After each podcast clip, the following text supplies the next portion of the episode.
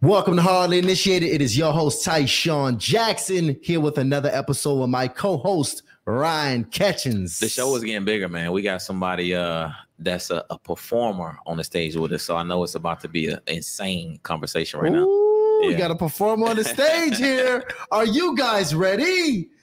Because we're gonna get into it today. We're gonna have a conversation that's a little bit different today. That I don't know if this beautiful presence on the platform has yet had. Definitely not a hardly initiated because this is her first time here. And if you don't know her, I prepared something just to introduce you guys to who we here rocking with in here today. All right, because we are in here rocking with the Grammy award winning artist, multiple millions of albums and single soul. All right, you gonna a lot of applause because I ain't done yet. All right, this person here has written songs for the Titans of the game. I'm talking the Jay Z's, the Rick Rosses, the Nas's, alongside R&B soul singers like the John Legends, the Musiq Soulchilds, the Babyfaces. I could really name drop all day long, All guys. day. And now she's on Hardly Initiated. And we about to get into this personal life a little bit. We are in here rocking with Chrisette Michelle. Welcome to the platform. Hello, hello. Thank you. Thank you. Of course, of course. How are you? I'm good. I'm excited. You can't tell by looking at me.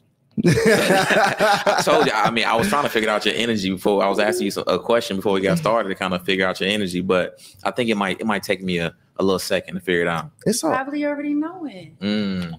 Well. Let me let me tell you. First of all, I'm, I'm excited. So, so Chrisette has been in the A already, lightening up. You know, lighting up the city Mhm. so far on tour this weekend. Back Yeah. to back shows. Yeah, we have four shows uh, this weekend uh, here in LA. I was hooked up to a vitamin drip. I was like, there's no way. Well, you was hooked up to the vitamin drip. Yeah, to get hydrated. So I said, let me take, can I take it through my veins? oh, you know the drip. The yeah. drip. Yeah. Wow. So that, that that that had you going. It had you pumped up. Yeah, you have to drink water and you have to be full of water. Yes. You really do. And and traveling a lot, y'all know, can really dehydrate you. So yeah, it was a lot of fun. Um, but we had to get that water in. Yes. Yes. Well, uh, listen, I'm happy you you you so you hydrated right now. I think so. I did call them today. I said, Can I get another room drips? Yes. No, no, it kick in though. The drip, it really Mhm, kick it in. really does. it's effective. Yeah. Excellent. Well, you got to be hydrated for this conversation. Okay, very good. All right, you got to be good. Go get ahead, get your sips in real quick. And family, I'm so excited to have y'all here on a Monday night. Welcome to everybody that's here in the chat. Drop a fire and a flame in the chat if you're here with me live. If you're watching the replay, womp womp womp. You need to make sure you make it here on time at 8 p.m. on Monday nights because you know how we do it. In fact, I'm so excited about this conversation, but we got to pause because we got to shout out our episode sponsor. Facts. Ryan, tell them who, who's sponsoring the show, man. Listen, shout out to Hardly Love Dating Cards, guys. My thing about these cars is that they never get old. And that's because you got over 100 open ended questions. it's a lot. It is. But this is the thing when you're kicking it off, right, you really only need about, I would say, two, three questions Yeah. if you're good. If you're good. yeah. I don't know. That's if you're good, though. right. That's if you're good. right. And it depends on how y'all flow the conversation, but it's gonna get it started. I've used it a few times. It's incredible. So big shout out. Do we got any other announcements for the people? No, well, one more thing, guys. So super chat. So all super chats, we switching up the game. Uh, we really tailoring how we do the super chat. So now every super chat over ten dollars will get read live on air. I think we had about like six or seven people was a little upset about those super chats. So now we got it down. Not for questions because we don't want to keep switching up the show based on the questions. Yeah. But if you send anything over ten dollars, we will read it live on air. Yeah, excellent, excellent. So y'all know how we doing it now. So y'all can always send your thoughts while the show is flowing and while the show is going. So let's get it going. As a matter of a fact, Chrisette, let's talk because you know you have had a um interesting uh time in the news here as you know I've been doing tons of research and just learning so much about you and it's been a lot of news about your most recent relationship that you have had. One of the most interesting sayings that I saw that uh, I don't know if you said it specifically, but it was that the divorce actually lasted longer than the marriage. That's crazy. Right? Was that your bar? That's my bar. That's your bar. Yeah. So now let me even back up a little bit. because if you could just kind of paint a picture for me, what was marriage like? If you could describe it. Very famousy, right? Like the stupid stuff famous people do. That was exactly what I did. I went to Las Vegas and said, "Oh, let's get married." Period. Wow. Insane. So it was like it was a whole you Yeah, you, stay, you on, stay on the mic. yes I you, you got to stay to the mic Yeah. here. My bad. No, you good. So when you say so, you guys just eloped. There was this very romance Yeah. in the moment kind of situation, and you guys ran to Vegas and got married. so I was doing a show in Vegas, and um, and and I had already had the ring on my finger. So we were dating for. I'm making an incredibly long story, up incredibly short. Take your time. It's no rush. so we met when I was 18 Okay. in college, and um, he became my manager when I was in college. I hadn't known anything about the R&B business, but I was in school for jazz and classical training. Okay. So that was my background. And he was in school for music business. Um, I was singing in the cafeteria on Valentine's Day. He walks up and brings me some roses. And he was like, You're the one. I'm like, two, you know, like six. I don't know where you're going with this. Um, but he saw music in me, he saw business in me. And um, so we get signed to Def Jam. Um, and immediately we fall out like in seconds. So my first year before I even put out any music, I was in a crazy litigation. Um, Wait, with yes, your ex. yes, yes. Wow. So uh, this story has about 11 seconds left. right? So we we we uh we we break up. Obviously, I go through the business for about 10 years, and a decade later, we link back up, and I say thank you for everything that you did give me um, in this business. Uh, if if it weren't for you, I wouldn't have even thought about this route. And that was a quick email. I was just getting things off of my heart. Um, and he was like, "Let's link up."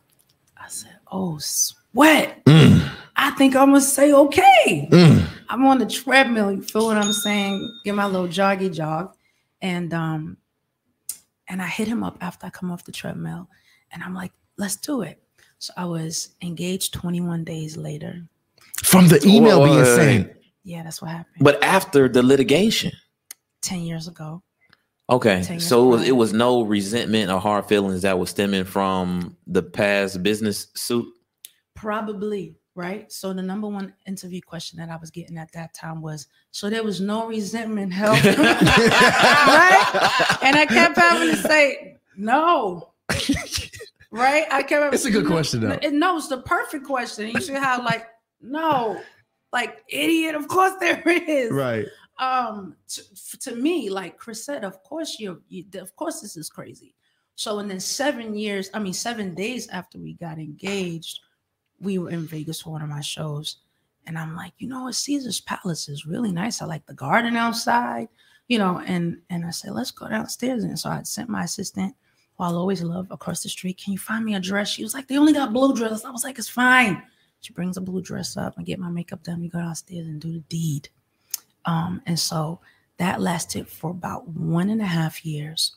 And it went really left, right? And that's all I'll say. Because I think I'll always honor my husband, even if he's my ex-husband. But um, it went left, and I started going to therapy hardcore, like for real. Mm. Um, I had like three kind of therapists, and did. And by the time I gave him the papers, I was already divorced in my heart. If I didn't do that process, then the divorce would have been traumatic. But I had to be done before I said, Hey, I'm done, um, because of the nature of our relationship. So my brother comes with the car. He rescues me out of the house. We get everything. We forget the freaking coffee maker. I'm still mad about that today. Um, get in the car and I head to mom's house and I'm like, Mom, it's over. And Mm. uh, that was the beginning of the divorce process. And that process lasted up until last March. So about three years that process lasts. And wh- what was the the expectation when you got into the the marriage initially, or was it? I mean, like, what was your mindset? At that particular moment in my life, um, I was moving into the speaking space. I had been so kind of um, not tired, but I was just ready to move on from the music space. And so it was a lot of things that I was I was contemplating. What is what does this new life look like? What does this next version of me look like? Mm. And and I kept saying, if I'm honest, I kept saying I need a covering. Like, how am I gonna do this life without anybody covering me? My father's in his 70s, my brother is grown. Like, who's gonna walk with me through this next chapter? And I think that reaching out to him in that way was who's the man in my life that's going to rock Mm. and um, i think that's where i was in my head in my heart um, that's kind of what led me into it yeah that answer your question I think it does. I think it does. I, I really wanted to because people get married for all types of reasons. Mhm. So I'm trying to get the you know a good understanding of kind of what you was thinking when you went into it, and Yeah. if you actually thought that it would go to you know the rest of your life, or if you oh you know like did you think it was really truly any longevity in it, or was that even in your mind at all? no definitely definitely i thought there would be longevity um, if i'm honest i don't think i did a good job of thinking it through i don't think i Mm. did a wonderful job with that Mm. um I think I was in a moment of transition. And I think my moment of transition looked like panic. It looked like I don't want to do this anymore, but I don't know what to do next. Help. And I Mm. think it was very, if I'm honest, I think you could call it like damsel in distressy. Okay, okay, Like, I don't, I don't know. Can you please show me like that? Um, and in my mind, that sounded like submission at that point and period in my life. That sounded like, who am I going to submit this next part of my life to? Um, and he was very good at seeing and uh, instructing. That those are his strongest points: seeing and and instructing. And I refer, I refer to him as a visionary. Um, Mm. and so I thought that he could see and instruct the next parts of my life. And then my life went berserk. And when you are a seer, when you're a visionary and things go haywire and you can't see and you um and you have to be introduced to living life without sight, it gets difficult. And so I think that's where the disconnect began. We see differently. Chrisette, you you you know you're Uh-oh. you're an R and B singer, so you know I'm, I'm thinking like, all right, would you consider yourself like the hopeless romantic? Is Yeah, that's one of my tattoos. uh, it says hopeless romantic. It says hopeful romantic. Hopeful. hopeful? What's the difference? I'm hopeful about romance. But I get the I understand the colloquialism. Yeah. Yeah, same deal. Well, when I'm thinking about marriage, it's not you. The reason is this is important conversations because even as a culture, we're struggling with relationships. You know, I it it could be a myriad of things too. You know, when you consider that, you know, whether how we raised, the things that we saw, you know, the environment and the culture that we have. You know, we don't really have a marriage friendly culture. You could probably tell by some of the recent R and B songs, kind of moving in the airways right now. I'm listening. I'm listening. but see, the thing about it is, you know, with with you, what do you feel like you were prepared Mhm. when you think about marriage from the what it takes to take it from start to finish with what you know now and what you've been through at that point in time? And I don't know if there really ever is a fully ready, but at least whatever the prerequisites that you would think you need to be ready and whole to take it and really struggle through and fight through what it takes to you know take a marriage to the end do you feel like you personally were there at that point in time No, my parents have been married for 42 years. Um, so I definitely Wow. saw great examples of marriage. I saw people fight through marriage. Um, everything, if I'm honest, that came into my life from the time I was in college, if I'm honest, was handed to me. I didn't say, gosh, I, I sure do want to get a record deal. Let me go and knock, bang down the doors of every label. It wasn't like that. It was, we walked into the record label, we sang, we did an audition, I got a deal that day. The Mm. same time I got a writing deal. So it was the first album I'm Grammy nominated, then I won a Grammy. It wasn't like a lot of difficulty becoming myself Mm. right? So I didn't think about life in a fighting way. I was so naive to the idea of fighting because because you have two parents that are together, so you take for granted marriages last. Wow. Yeah, that's the backwards way of looking at it. That's right? different Yeah. Oh gosh. because you grow up in a household of success. Yeah. It's like, oh, this is easy. Yeah. Oh, this yeah. I mean, my, my parents made it 42 years. It's easy. Mhm. Yeah, they both were earners, so we didn't have. We lived in, uh, you know, a nice place. Yeah. Um, we catered to our community, so it, it wasn't like a how do you survive. I didn't go into life with a how do you survive. I went into life with um, this feels good, you know what I mean, and that was what I knew. So I think I went into marriage with a this feels kind of nice. Um, and remember, I was in a panic state about life. Mm. And I think a lot of times uh, in relationships, if we're in that panic state, I think sometimes we make kind of crazy decisions because we're not balancing our emotions with our future. I don't know Mm. if I thought through, like you said earlier, my future. I don't think I did a good job with that in the marriage space. Period. Mm. Like, period. Yeah. Yeah. But what what about after the fact? Like after the divorce is done, are you still marriage minded? Is that something that that you you know often think about, or like what are your thoughts on marriage from a general perspective now? Yeah. Um, so I definitely think about marriage still. Um, and not in a romantic sense, uh, more so in a are you interested in the long haul? Are you interested in really knowing me and all of my parts? Pause.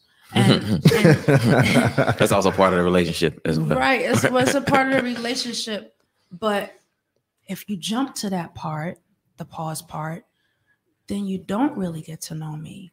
The issue is is that when you practice this abstinence thing when you practice like uh, a life after christ a lot of times the panic is as a woman you have to have a covering.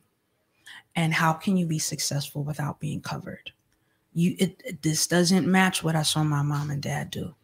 My mom had my father say no ned i don't know about that i'm telling myself not to do things and to do things that freaks me out that really freaked me out you understand he walked me into the music industry i was not thinking about being i didn't think i wasn't i didn't listen to r&b it wasn't it wasn't a sound that i was you know interested in so yeah the new mindset is and my dad had to tell me this is Chrissy, you can make your own decisions. It's okay. Mm. And if you do have a question, I'll be here, but you make good decisions. I think what I really learned from uh, marriage is that even though I made a bad decision, Mm. that I'm capable of making good decisions. Um, and making a really uh, maybe a, a decision that didn't that didn't what's the word um, feed me or do well for me showed me that I can do better. Mm. Sometimes trauma, you'll have to you you look back at it and you say like, uh, I'm so embarrassed I'm so ashamed, I'm so frustrated, and then you go to therapy and they say you have the power to not do that again, and you get to trust yourself that you won't do that again. And so I don't think I ever really trusted myself. I felt like my career, my life was built on other people's choices. So when I Mm. started to make my own, I was like, I'm not doing a good job. Mm. You know? Wow. Yeah. So, So- so was the divorce, you know, because it used pretty much a year and a half, just not an ideal situation. I'm, I'm assuming emotionally and everything that comes with the relationship. So, was it the you choosing your ex husband, or was it other like another issue that was underlying that was the real cause I of? think it was another issue. okay. Yeah, I think I think I think you have to be I hate when people say this, but there has to be a measure of healing before you approach somebody else broken. You can't just be walking in the stuff. Hey, excuse excuse me, I'm broken. I would like to know if you will marry me, please. Like that's Mm. not nice. and that's definitely what occurred. It was like I am really scared, and I want you to walk with me because I'm petrified. That's not fair to him. That's not fair to my intellect, and that's positively what happened. And then uh, I did the inauguration exactly one year after we got married. What man can handle that? I couldn't handle it. How could somebody else? And so then I was really scared, right? And instead of choosing fear, finally, I'm like, ooh, let's not choose fear now. Let's learn a lesson here, right? On at this juncture of life. And when I began to learn lessons, the lesson was, Chris, you're enough. Like you can think, you can choose, you can um, uh, uh, make up good ideas. When you're in the industry for 15 years, you kind of don't know that. Mm. Um, you c- kind of hear a lot of "you sucks" um, often, and so this this this thing that we walked into a year in really had to make me go to therapy for real, take a look at myself, and see what the hell was wrong with me. And when I when I looked at myself, I, I knew that I was petrified of rejection and petrified of making decisions for fear of not being accepted. So Mm. yeah, I think that was the underlying thing. That makes sense. Okay, and so you you know you said some good things. I mean, for you to have married the the, the man, right? You something about it was good. So he you, made good choices. right. So you mentioned the good choices, Yeah. the structure, just this visionary leadership, right? Which you could be extremely attracted to. Mhm. Okay, so how many women do you think? Just if you had to throw out a number, just women who are in a situation where they are not quite confident in themselves maybe they're having some issues with self-worth and you know trusting themselves to make the right decisions how many women do you think are in that situation when they choose to be committed to that man because he pro- potentially will provide all of those things this man will Mm. potentially fulfill all of those holes that they actually have versus them going back and taking a look at self and fixing some of those things If I get to the, to speak to the uh, entertainment business, um, most of them. Most Wow. of them. Most of the ladies in particular in the entertainment business. Yeah, we're told we're not enough every day, uh, all day. Uh, our bodies are picked apart.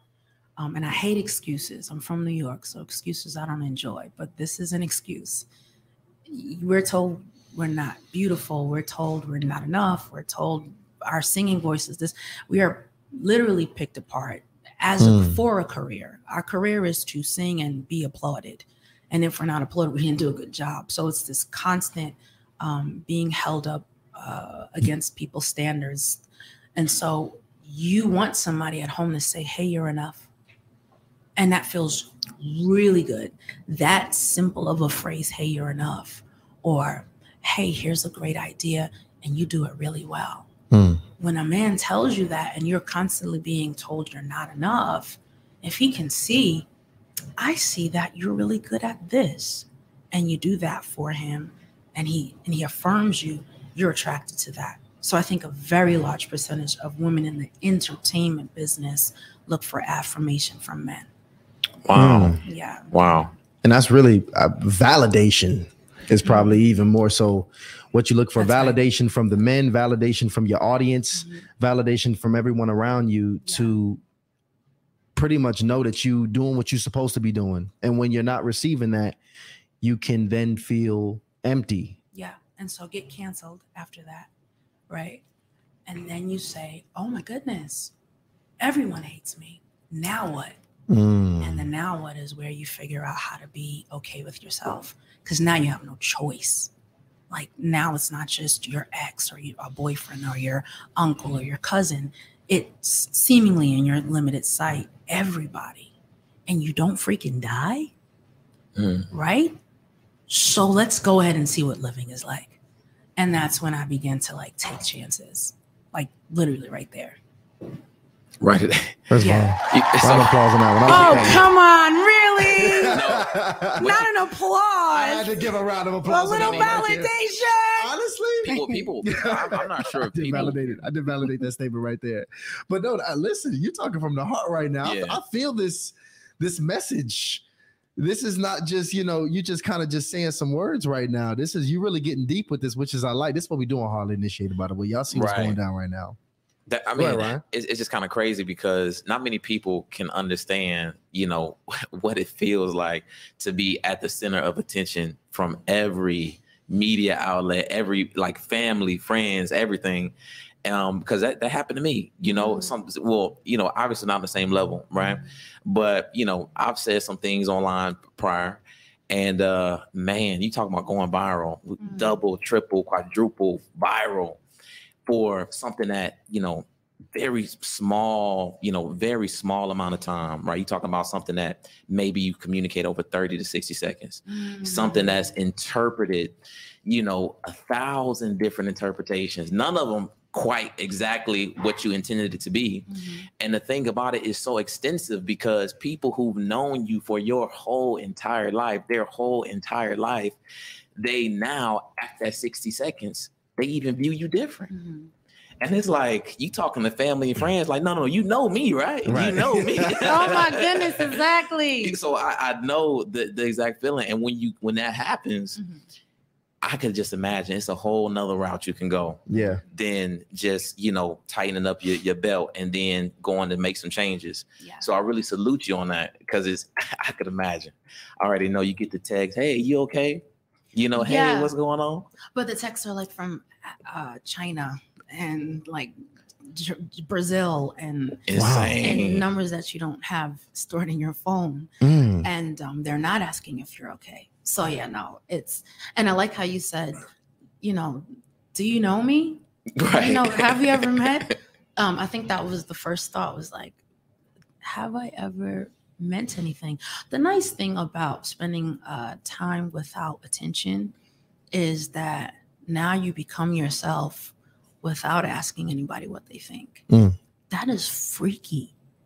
Like no one cares if I become a better person. No one's watching to see what I'm gonna do next. Wait a minute. I'm gonna wear pink the whole week, and no one gives a sh. It was. I'm not gonna use the word liberating because that's so rude, but it was eye opening Mm. that I could do things without asking. Mm. It was freaky, and I kept doing things like um, eating fruit for a week without posting it anywhere Mm. and knowing that it happened in my head and not wondering if anybody thought it was okay. Mm. And I kept doing things that made me better. I got my yoga license, like certification, and opened up a yoga studio. I didn't ask anybody if that was okay. And that place became a place of healing for me because even if nobody came, because I was like, I'm not putting this all over the internet and social media. Because what if somebody comes in and does mean things? Mm. Um, and I would be in this beautiful yoga studio, literally doing yoga some days with three students or by myself, or with 40 students, or by myself the next day. My piano was in there, my my writing tablet was in there. And um it was little things like making up a yoga sequence and putting it to like hip hop and techno if I wanted to Mm. and not asking and people coming back again or like teaching a, a, a belly dancing class with one of my friends and not asking and people coming back i realized that someone likes me. I know it's so corny very disney but like somebody likes me. For me i didn't sing to anybody today and you still like me? That was a surprise. I didn't know that that was a thing. And so i, I got introduced to a person that a few people like and then i decided to just be her so So that was like one of your first, the moment in your life where you really started moving and living in this non-validated way where you were not seeking the validation of others and finding happiness in just the things that you personally enjoy to do. And this is was this during or after your marriage when you started experimenting with these different things? this was right uh right well remember the marriage was only 15 minutes so this was like the last five minutes of it like the last third Mm. Got you. yeah So pretty much the relationship was over, and you going through this, this situation. gosh the relationship relationship was really a, a year and a half so the last six months So Oh wow. let me ask this though, because essentially Okay. Mhm. you have when I, I can imagine if you got you know parents that have been married for 42 years and you tell them you're getting a divorce it's probably like what the hell is going on over there did what like what kind of counsel you know how did that conversation go at you know mom and pop yo so many smoothies so much kale like and them eating it with me that I know that sounds ridiculous. Now you got to remember, my mom was the the holiness lady who wore all, all skirts and no makeup and spoken tongues instead of English at all times. and my dad is like Stevie Wonder Jr., who loves people and teaches in jails, right? Like the whole freaking hippie family. Wow. So for them to accept me back into their house as this girl who got a divorce was another one of those moments where it was like, I I'm okay. Like Mm. even if I make mistakes, I'm still loved. Because most Christian parents you hear would be like, oh, we don't believe in divorce, et cetera, et cetera. And we don't like believe in divorce. It's not a entity that we, you know, write books about on purpose.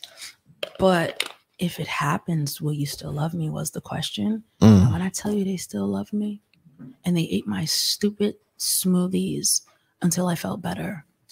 And my dad would come sit on the side of my bed and just, I'm here. It was crazy. I didn't even know they loved me that much until I completely failed.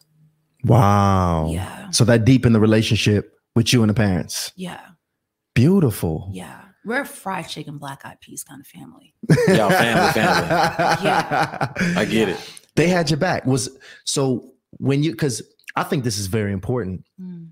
When you run into these times where you potentially about to make the biggest decision, I think of divorce probably even a bigger damn decision than the marriage itself. Yeah. Right? Yeah. So when you consider that, the person you go to for counsel in that moment Mhm. is heavy. Yeah. Was who was that person at that moment? it was one of my pastors, Okay. the marriage counselor at my church. Mm. Got it. How'd that conversation go? Oh man. Okay. Um darn.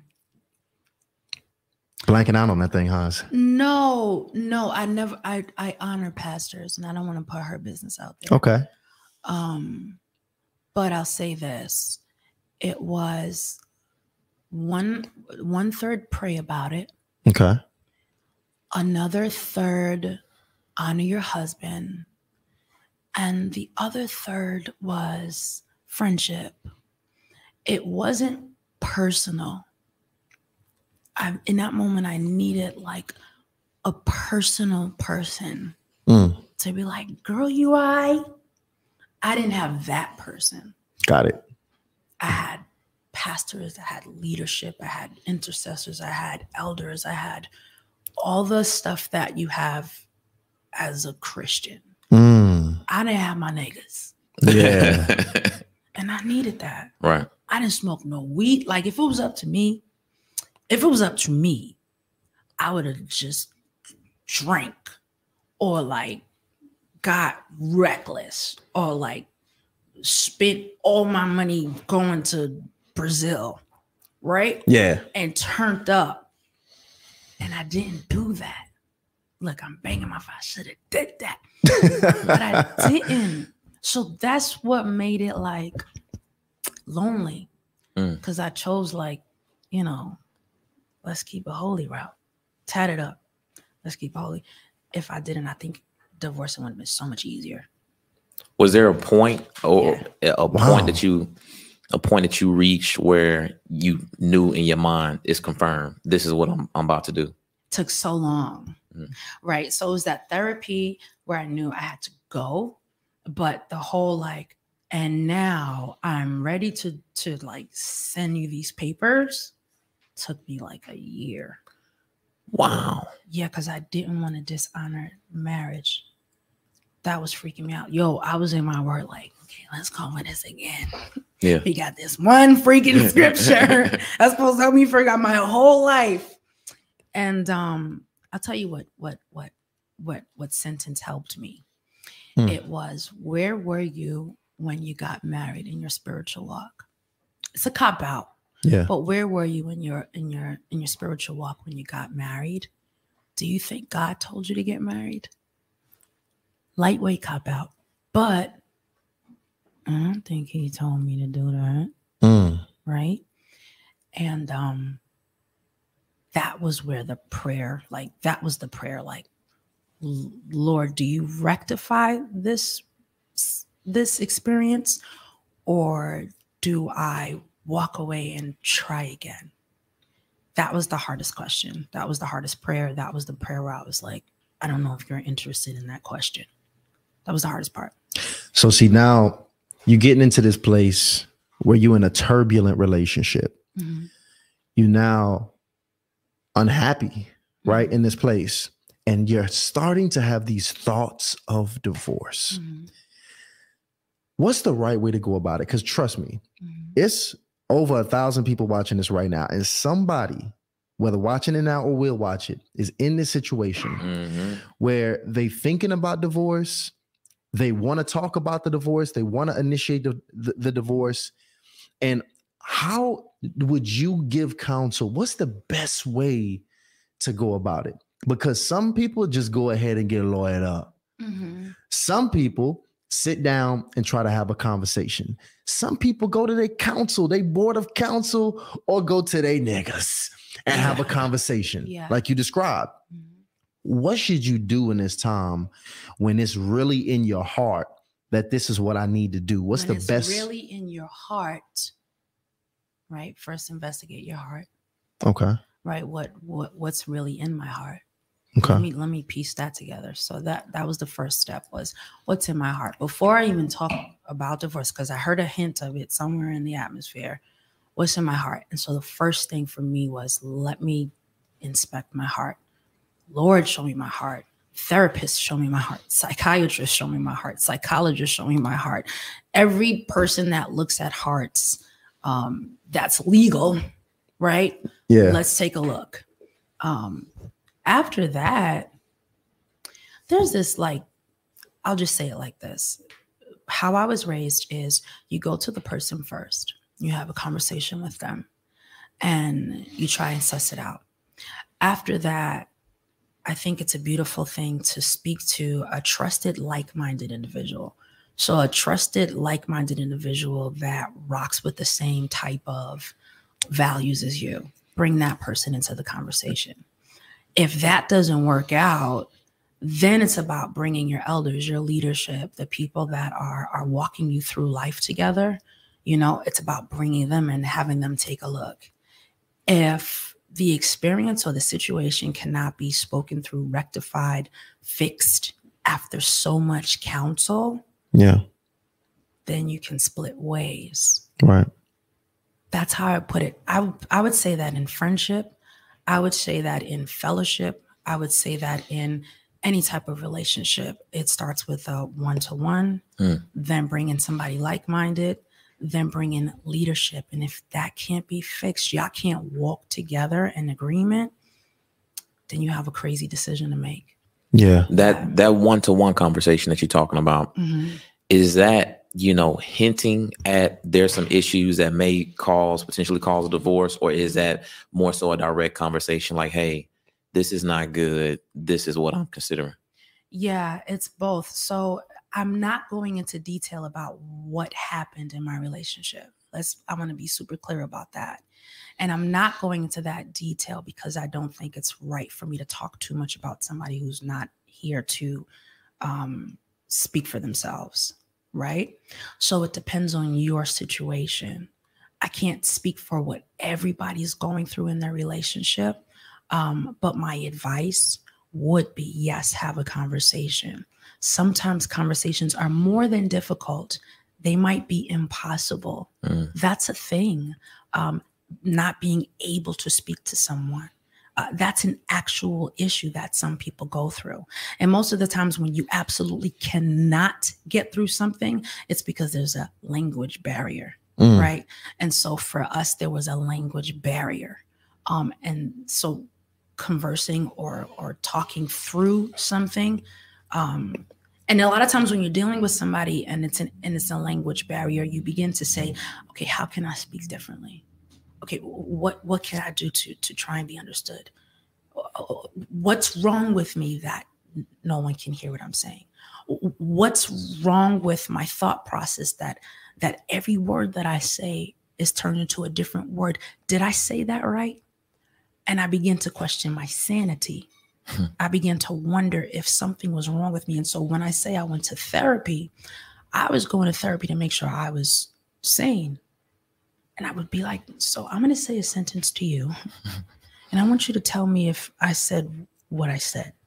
So that was cognitive behavioral therapy. How do I say things? And I'm and am I and am I saying what I think?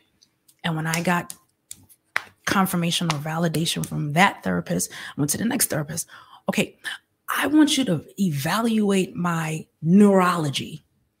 Am I ADHD? What? So I found out I was ADHD. I said, okay, okay, it's me. It's me. I went to the next therapist. Y'all think I'm kind of dead serious. Then I went to the next therapist and, and I kept sitting with people so that I could inspect myself. And when I was finished inspecting myself, I was like, I gotta get the F out of here. Yeah. I gotta get out of here. I'm not a bad person. And I think that's the part that freaks a lot of women out is with this I need to be validated culture. Some of us feel like we're not good people. And so sometimes we got to sit with somebody and they have to tell us psychologically, you're not a bad person. Mm. Uh, language wise, I can understand you. Sometimes you have to pay for that. And I paid for it with therapy.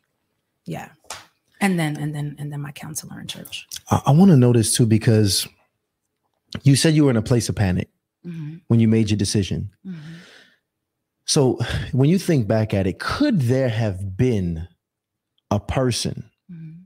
that in the world, out of these 7 billion people walking around, probably 8 billion now, but could there have been a person that you could have paired with and potentially fought through this if the compatibility was there? Or because of where you were, could there have been no right person at mm-hmm. that point in time with you making that decision? I love questions that start with could, right? Like, could there have been? Like, what if? Noted. Oh, Wait a Lionel, turn my minute. sounds up over here, man. No, that wasn't a dig. I love those because There we go. I love that because you get to play with what you wish would have happened. Yeah. Right? In that moment, I needed a hug. In panic, I just need somebody to hold me. Got it. So when I say I should have wowed out, I should have just wowed out. You know what I'm Mm. saying? Excuse, hey, excuse me, can you hold me, please? And left it at that. If you're in the middle of panic and somebody loves you anyway, don't marry them yet. I said it. Oh, If you're in the middle of a panic and somebody loves you, wait until you're not in a panic before you marry them. That makes sense. Yeah. It's like don't don't Yeah. make decisions when you're hungry. Yeah. Yeah. Just a lot here. of stuff going on. Yeah. A lot of stuff impacting Mhm. what you're thinking about. Yeah. So somebody who's like cozy and comfy and, and nice to snuggle up to, yeah. that would have been the perfect thing right there, person right there. I- I wish I had a cozy man to snuggle up to in that time. wishing, we're wishing, right? We're wishing. Mm. No, no, no. We're, we're wishing. I like Yeah. where we're going with this. So let me ask you because and because I think this is all important because it's phases and timing is so important in these relationships. Mm. Timing is so important. I told a young lady, listen, uh, update now. I said, you would have met me three years ago. It wouldn't have worked. Okay. But I'm in a different place. I'm a different man. Mhm. What if you got, I'm gonna try to put a could in here because I know you like them coulds. No, I enjoyed it. It was fun. what if there was a way Mhm.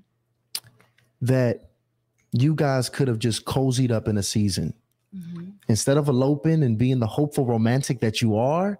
We just cozied.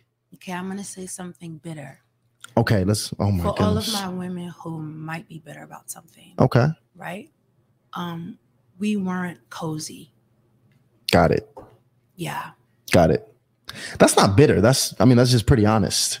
Yeah. That's just how some rela- some relationships are not cozy. Okay, okay, cool. That's okay. Okay, It's my first time doing this. I get it. I mean, that's real. And this is this is your relationship and your story. And, and just to get clarity on cozy, when you say cozy, you mean you just you're describing a masculine energy that would you say provides you this level of safety and comfort? No, I mean we didn't sit on the couch together and hold each other. Oh, It was more so oh. what it was. A, so now I'm confused. First of all, Chris Hold said, on. Cozy, you No, no, no, I- blankets. I have a, I, Oh, I have a snuggie in the back room. I'd really actually. I got you. Like cozy. it's the physical touch. Yeah, I You need know what I'm physical saying? touch. Touch is my love language. Touch me. Take note, fellas. Okay, okay. Take me. note. Like when you meet me, like put your hands on me. I'm dead serious. Some some people don't. I need to feel that you're warm, that you have blood in your veins. Um, I need to smell you. Like Mm. I do. I need to experience your energy and your existence. I like this. Jesus Christ. Okay. How be in a relationship and you 10 feet away? Mm. Why y'all laughing? It gotta get cozy around here. That's what I'm saying. I- She let us honestly- know what she like. I'm the same way. Mhm. You know, I honestly thought I was going crazy because Should most talk to my therapist. you know what? Send me the damn info. Okay. I'm listening. Because I had I remember this. I'm gen like I'm very, you know, in like what's is, is the word intimate Affectionate. affectionate. Hey, my man right there. Mm. I'm very affectionate, Mhm. right? Most people won't even guess that. So I'm very touchy. It's very clear. And it is. Yes. Very right in a in a like sometimes and not even knowing like even not even you know not intimate just I'm I'm just kind of like that. It was one young lady I was dating, and she did not like that. Mm. She was actually my lady. Um, it's like some years back, and she was the only young lady Mhm. that I dated that did not like physical touch and affection. Mm. And I remember she would make me feel wrong for it. Like, oh, Ty, you know, like all that. And I remember, like, what the fuck? I remember how uncomfortable I felt in that relationship. Mhm. We break up a few years later. Funny thing is, I'm with Ryan, run back into the young lady, and she actually cracks a joke. And the funny thing is, she's attractive young lady. I'm even looking at her years later, Mhm. kind of almost pulled a you, like looking like, okay, you know, Right, Okay. right, right, right, I'm looking like, okay. But then she cracks a joke. I hug her. Whenever she cracks a joke and she says, "Ty, you you know I don't like all that hugging and touching and stuff anyway." And it just instantly reminded me of that. Oh, I was triggered. Instantly reminded me of, oof, you cold ass. Like I'm just like, this is what I'm thinking in my mind. But I see what you're saying though. To some people, that is very. Hey, shout out to all my physical touch, you know, uh, affectionate folks Touch. in the in the chat right now. We probably need to drop the poll right now in the love language right now in the chat. We gotta feel the temperature of the people up in this joint right now. Listen, we got whole comments that saying touch me. touch, Touch me. me. Yo, drop a touch me in the chat right now if you want to get Hey, touched. drop a test me in the chat. It's, hey, this- this getting real R and B right now. This episode Five right five now. five six two one eight. Psych, I'm just playing. I was about to say, don't do that. No, don't no, do that. no. We got our people are engaged. Your phone about to go crazy She right now. fine. right now. well, look, that's so it's funny. A lot of touch me's are jumping up in the chat right now as well. But that's very important to you. So did you communicate that? Because obviously those are needs. That's a that's a basic human need. And obviously that's, you know, honest, I think that's actually pretty common amongst women to even, you know, want to be touched. But I mean, when you communicate, or did you even communicate, you know, that you that, that was something that was important to you? Yeah, I like how y'all's idea is that if you say it, it can change things. Mm. Um, I didn't say that, but We what I do know, out. a lot of folks don't even say what they want to change. So it could be, it could be, it could be a problem on one end or the other. So you see what I'm saying? No, Yeah, well, because it sounds like I like understand what you're saying. yeah. Yeah, okay. yeah. Because, because listen, a lot of times y'all ladies don't be communicating as good as y'all think y'all be communicating. Mhm. Because sometimes, I be having all kinds of costumes. I be having all kind of dinners cooked. I be having all kind of oils on. I be having all kind of foot rubs ready. I'm very touchy feely. So you know, all Even with those my things do communicate though. Huh? All those things are communication. It's That- one way, and then I might say, "May I put my hand here? Would you put your hand on top?" And the answer lets me know how you feel about that. I'm very verbal because um, I'm always thinking about like how people guard themselves. So you guard yourself with your eyes, your ears, right? Like, what do I have to get through in order to in order to communicate with you? Um, and so words is one way, and um, I definitely use those. I just didn't. I don't think I could get through to him. yeah, You got to be very present to pick up on those things. You know, you coming in the house, you done spent all day working. Mhm. You come in, you see your lady looking a certain way, she's smelling good. You got to be, your mindset has to be, hey, paying attention to my woman to Yeah. kind of figure out she might be communicating some things. Mhm.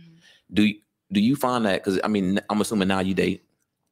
Do I date? Yes. Mhm. Okay. So do you find that men, when you initially encounter them, they're, you know, up and ready for the challenge to be very present and then that changes? Or have you found that just the average people aren't very present to kind of I the subliminal messages? Present. I find people are present. I don't think it's incredibly normal not to be present. I think that people are engaged. I think that if you notice attraction, that it is attraction. Um, I think we have to be here in order to experience people, and a lot of us are still in the past, or maybe some of us are in the future. But I Mm. think a lot of people are present, especially if you are. Like if you decide that I'm going to be here with you in this moment, and I'm going to just be perceptive, and I'm going to stay curious, and I'm going to have so much fun just being with you. Mhm. Um, I think most people do that. I think we're born curious. I think we're born inquisitive. I think we're born wondering what, right? From day one. And I don't think that changes unless we have a traumatic experience in our curiosity. So you Mm. discover something that's not good. The fire's too hot and you don't take your hand off fast enough and you get burned. You might disengage because you find out that curiosity is dangerous. So I try and notice when I'm meeting somebody who has lost their curiosity, but sometimes if people are enamored, which is not curious, it's something else, you might mistake it for curiosity. And so when, again, when you're in the entertainment business or when you're just a human being and somebody you think is curious is enamored or infatuated, they've missed out on the whole process of curiosity. So I Mm. think I've been fooled or um, misdiscerned or incorrectly discerned someone's uh, um, interaction. Sometimes, and, and when you're very used to, uh, how do I say this, people being enamored, you can mistake being enamored with you for people being curious. Mm. So you might think, well, if they're knocking on my tour bus, they want to say hello. And it's like, no, they don't really mind about saying hello and they're not trying to get to know you, Chrissy. Um, they want something. And it might be a nice thing that they want, but they probably don't want to be in a relationship. Mm. So I think I've met a lot of people who are enamored um, and mistaken it for curiosity. Does that make sense? Absolutely. no, no, I'm dead serious. I 100% understand. Like a lot of times too, Mhm. and you know, as a man, I can make the mistake Mm, at being enamored mhm, and thinking I'm actually curious about being in a relationship with this woman, mm. and I figure that out. Yeah. It's like you see a beautiful, pretty flower mhm. in the ground, and what we're supposed to do is look at it and be like, "Man, that's a beautiful flower," Mhm. and keep walking. Right. But instead, what I do is I look at that and say, damn, that's a beautiful flower. And I'll grab it by the stem, Mhm. rip that shit out the ground, Mhm. all up out its roots, Mhm. Yeah. Sniff all the fragrance Sniff the damn flower. And then put it right back down and walk. Yeah. And I have less, I have left the flower in a worse condition. Mm, than I actually found it before. Yeah. And that's what happens when you can mistake those two things. Yeah. So trust me, I know what you mean. Yeah. And when I'm afraid I've done that. that. too. I have a song I wrote years back called Boys Cry Too, because it's about me picking up the flower, smelling it, and throwing it back on the ground. I mean, those aren't the lyrics, but it's that same concept. It's like, did I look at him and say, oh, he's such a great decision maker, or he's so unafraid to be a visionary? That can be a thing. Maybe I should have just said, hey, can can we work together again? Can you make decisions about, I don't know, how to put my show together? Um, but it was like this is a flower who's really smart and really uh, not afraid to make choices, bad or good ones. He's just really good at saying this is what we're doing. Um, maybe I should have just asked him about that particular quality. Mm. Yeah. So I don't know. You know, I got a question about that because, you know, speaking of that, you got two people that are involved in a relationship, you know, when it's going good or when it's going bad. Do you, did you spend any time thinking about, you know, your ex and kind of what his experience might be during the process? Or is it just, I'm focusing on myself because that's in the past? have I spent? Yeah. Yeah, we talked on a pretty regular basis. Again, this was somebody who I didn't really know how to talk to. Mm. Um, so there was there was there was conversation. Um, I was the primary breadwinner, and so making sure that he was stable when I left was uh, very important uh, to both of us. And so that kind of uh, gave me some peace, like he's going to be okay if I'm able to make sure he's good in this predicament. Um, so my answer to that question is yes. Okay. Yeah.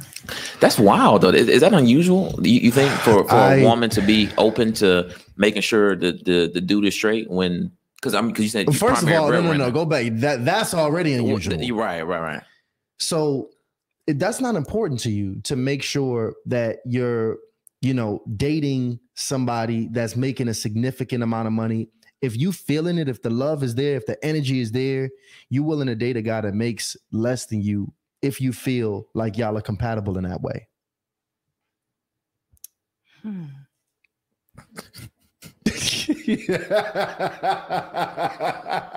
It's the My more, gift, my gift made room for me. It really did. Your gift made room for you. I didn't expect to be making no hundreds of thousands of dollars on a regular basis. But it happened. It happened. So now you so in I this situation. Hold, I can't hold that against nobody. You but some but Wait, wait, wait, people forward. do it. That's not nice. Well, but that I mean, when you look in a day, even now, is that not a part of the the criteria or the process to evaluate how financially successful or secure So- that person the might word, be? The word husband to me means somebody who's able to steward what they have jurisdiction over or their territory, right? Actual literal husbandry, right? Mm. So the question is still, and this may be naive still, and I may need to pray about it or go to therapy, is can you see what I have and feel responsible still? Like, can you can you take a look at all of this and and and still be responsible? Make choices from a, an unselfish place. Like how do you make choices when i come around? How do you make choices when you learn about me how do how does me showing up change your morals do you have the capacity to be introduced to me and do good things. Mm. When you're a woman who makes a bit of money, your man has to come in and be brave enough to be a good freaking person. Like, uh, I think it's called not being taken advantage of in the most simplest Mhm. form. Um, that is traumatizing. Being taken advantage of as a woman who happens to make money, hate it. It's done. Uh oh. Because you know, no- you breaking this down to me because your bar Mm-hmm. at the beginning when I started this whole joint was the divorce lasts longer than the marriage. Mm-hmm. Did it take three years because of that strange situation with income? That a lot of that play into why it took three years to close this thing out? Yeah, actually, I never actually thought about that. Wow. That's crazy. Wow. All Well- jokes aside, Well, because if you don't have anything, like if you don't have money or assets or any of those things, is I, I would assume it's fairly quick. In fact, we had uh, the lead attorney said if you don't get if you don't own shit, you could just do the divorce yourself. And then on top of that, he also stated, but see, this was another and I important seen thing. mad people do their own divorce. so I'm like, mommy, let's just go do this joint. No, Nah, you didn't do you got no, too no, much no, to no, lose. I didn't no, realize. no. I thought. But I you, you thought. try to do it yourself. I thought I was. I, that was my intention. I'm like, hey, babe, you know what I'm saying? Like, let's just. Let's just do this. Go back to Vegas. Oh my God. That's bold. That's Mm. way too bold. well, yeah, it did. It's not how it ended up. Going. Okay. But I Wow. had seen other people be like, oh yeah, we just in our house.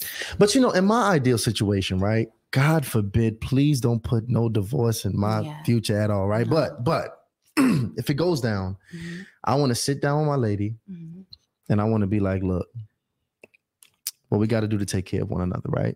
mhm, What needs to happen? Let's try to keep this away from the courts. Let's go uncontested. mhm. Let's agree on Uncontested. right. Trigger word. Trigger word. And let's see if we can just come to terms, even though you're in this crazy ass distressed emotional place, and so am I. Mhm. Let's see if we can just avoid the courts, which ain't gonna make this situation no better for not one of us, and agree on some things.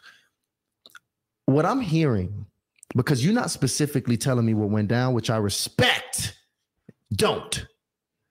But I still am hearing some versions of you and your ex-husband having a rough time communicating Mhm. to one another whether that was your needs from the simplest things of physical touch or maybe even just in conversation being able to really get across to one another now i can imagine in when it's time to have a tough conversation like that to avoid the courts and try to figure that out communication is a big part Yeah. of that.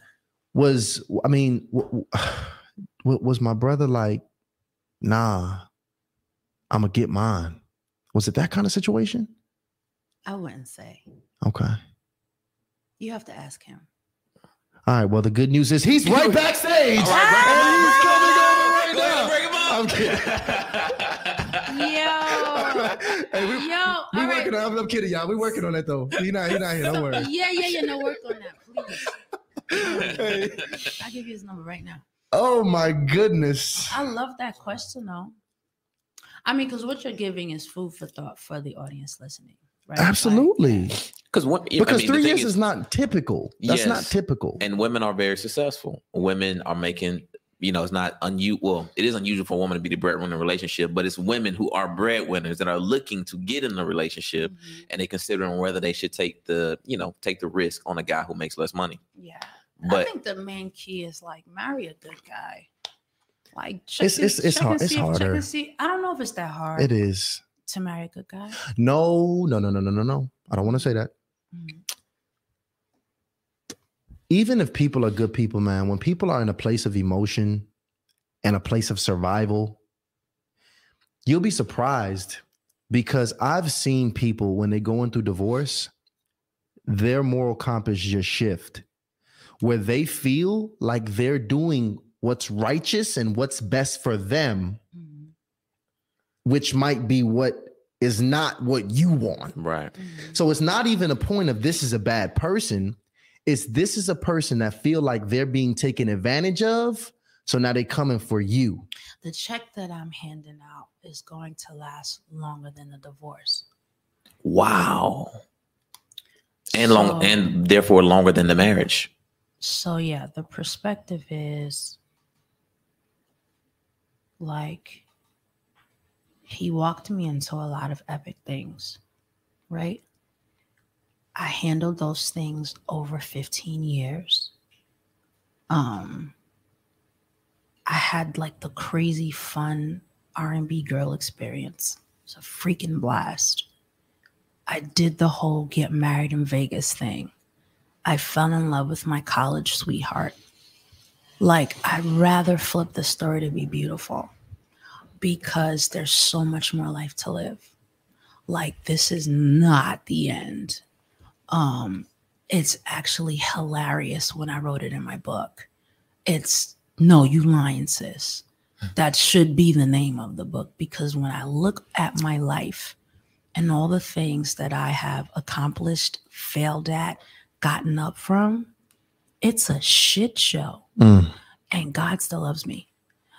And I'm freaked out that I wake up every morning and get to look out at the sun and get to look up at the sky and be like, yo, you're not dead, bro. Because this should have made me lose my mind. It was during the world telling me that I was nothing, Mm. that I got a divorce. And I shouldn't have made it through that emotionally, mentally, spiritually, even physically. So I, I can't even, like, as much as I appreciate being there for whoever may be going through something today, my thoughts and my, my, my, what I'd like to say to them is like, write this down right now. Write it down right now and look at it like a story. Mm. Like, look at it like a chapter and let it be that. Don't let this be the last page. So I can't harbor any thing towards him, I can't think too much about it like in seriousness because it happened. Like that was me who made those choices and had those experiences, and they're done now. Um, so as I'm thinking through it all, and as I'm thinking about like what I'll give him over the next few years, I have to think about what he's given me. Mm. Like it's so unfair for me to just say, and now I and I was a primary breadwinner. Like that's not fair to him. Um, whether we ended on good terms, cordial terms, or bad terms, there's so much more to the story than the man you broke up with was a bad person. There's calculate every other thing that happened and let that be as beautiful as it was. And it's okay if the bad outweighed the good, but there was good. So I don't mean to flip it like that in an exclusive excuse kind of a way, excuse anything that you're saying, but I don't get to say it's all bad. That's just so unfair to life. I'm not think- mad yeah, at that. I think I'm not uh, mad at that. That's mature. very I- I- mature. Uh, I- this is the thing, though. I think that is unique. I think that is extremely unique. So I'm gonna drop a poll. I'm gonna drop a poll for the audience. How many women that are making more money than their men? So how many women that are breadwinners Breadwinners will be open to what? What is it called? Spousal support, alimony. What is it called? Could be all those things. Yeah. Okay. kinda- yeah, those The kind of okay. All the Yeah. things. All of them. All of them. It just depends. And yo, first off, it's it's about that time for us to you know get the people involved in the conversation uh, as well. And what I want to do because I have I want to get you guys thoughts on the conversation that we having. What I'm going to do is talk to Chrisette here um, about this in particular because this has been uh, a question that has coming up on a few different episodes, and I think you got a very unique situation in the time length. Obviously, you know that we discussed that you were married. And we've heard very unique situations from different people, right? Like we had Judge Lynn Toler on here, divorce court. Big shout out to Judge Lynn. She came on here, and first of all, man, RP her amazing husband. He actually recently passed away. They made it all the way mm. to the death do you part part, right? Mm. and and she explained the story on the second interview but in the first she really told the love story which she told the trenches of it as well which it was a five year trench that she went through where she said she really didn't like him for five years straight I hear this all the time. which I I know I know I know that- that's why I want to get there Michelle Obama said that. Michelle went 10 Insane. That's Right. crazy. that's Insane. crazy But what do you Yeah. do But- during that period? but I want to ask Mhm.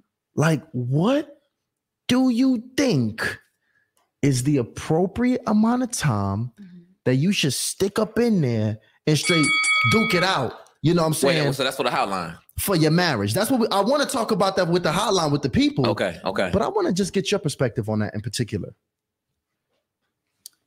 When is healthy? We have to talk about healthiness. This is it would be unfair if we only talked about in most cases, nigga, if you scared for your life, right? right That's a thing. that is if there's a kind of abuse going on, that's a thing. It's uncomfortable to talk about because as black women, we do not want to paint black men as aggressive, abusive, violent. It's a stigma that we try to get rid of. So as black women, we cover that. Um, but if you are in danger, literally, that's a real thing. And Mm. there are people that you need to go and speak to about that. But in general, I watched my parents be frustrated with each other for days at a time. Um, and they said that they don't go to sleep without sussing it out. Oh, that's a good marriage. that's a biblical principle right there They don't Yeah. go to sleep without sussing it out. We had uh Pastor I like James and, that. and uh, uh, uh Ms. Tiffany. Yeah They actually came on here, gave the seven relationship principles, Mm. and that was one of them. it was Yeah. It, it, it was Yeah. one of them. As a matter of fact, Ryan, if you could do me a favor, can you Yeah. please drop that link in there for the people? So for you, for those of you who don't know if this is your first time on the show, we actually gonna drop a link for you to come backstage right now on the initiation hotline. Hotline, please. And all you got to do is go ahead and click that joint. You'll be backstage. Be patient. We're gonna bring you up. Turn your camera on. All right, get us some good lighting, right? And guess what? If you even turn your camera sideways, you go full screen. Little tip right there. But I want That's you to look good. counsel, by the way. right? I want you to look good. I want y'all to come back there. Ryan is dropping a link now. So Ryan, let us know because I want to hear your take. Maybe you've been through a divorce. Maybe you going through a divorce. Maybe you thinking about it right now. But I want to hear your take on how long you think you should duke it out. How long should you stay in one of those trenches before you go ahead and just pull on up out? And I like and I what, dropped that link. I dropped that link in The the, link chat, is live, guys. baby. Here, I'm gonna read the super chat. Shout out to Cat Harlem says, I purchased my cars on Sunday and they were shipped today. I'm looking forward to this show. Shout out to Cat Harlem. shout out Getting to those Cat. initiated cars. jet, jet, jet. Facts. And check this out, guys. I dropped this poll. Ladies, would you be willing to paying spousal support if you made more money than your husband? Now, of course, this is in the event of a divorce. And I put very two choices, okay? Absolutely. And number two, no way. But you don't have a choice. It's listen, it, it's what they what they want to though. Okay. what they want to. No, I get that. I get Okay, that. Yeah. Okay. okay. You know, I know the lady's not trying to give up no money they ain't gotta give up. But May, may- well, maybe not. Maybe not. Maybe they say I wouldn't have made it without him. I wouldn't have got this bread. I wouldn't, you know. this is the thing. I don't know. I think it's a select few women and men who would be okay with that. I think because once you, that's the thing. Once the divorce comes out, the papers, the attorneys, I can imagine it's very difficult to stay in this level of evenness to where you being still receptive of how that other person might feel and Well, all no, of the things. you're, they're share, you're sharing bills. Uh, it's responsible to make sure the other person's okay.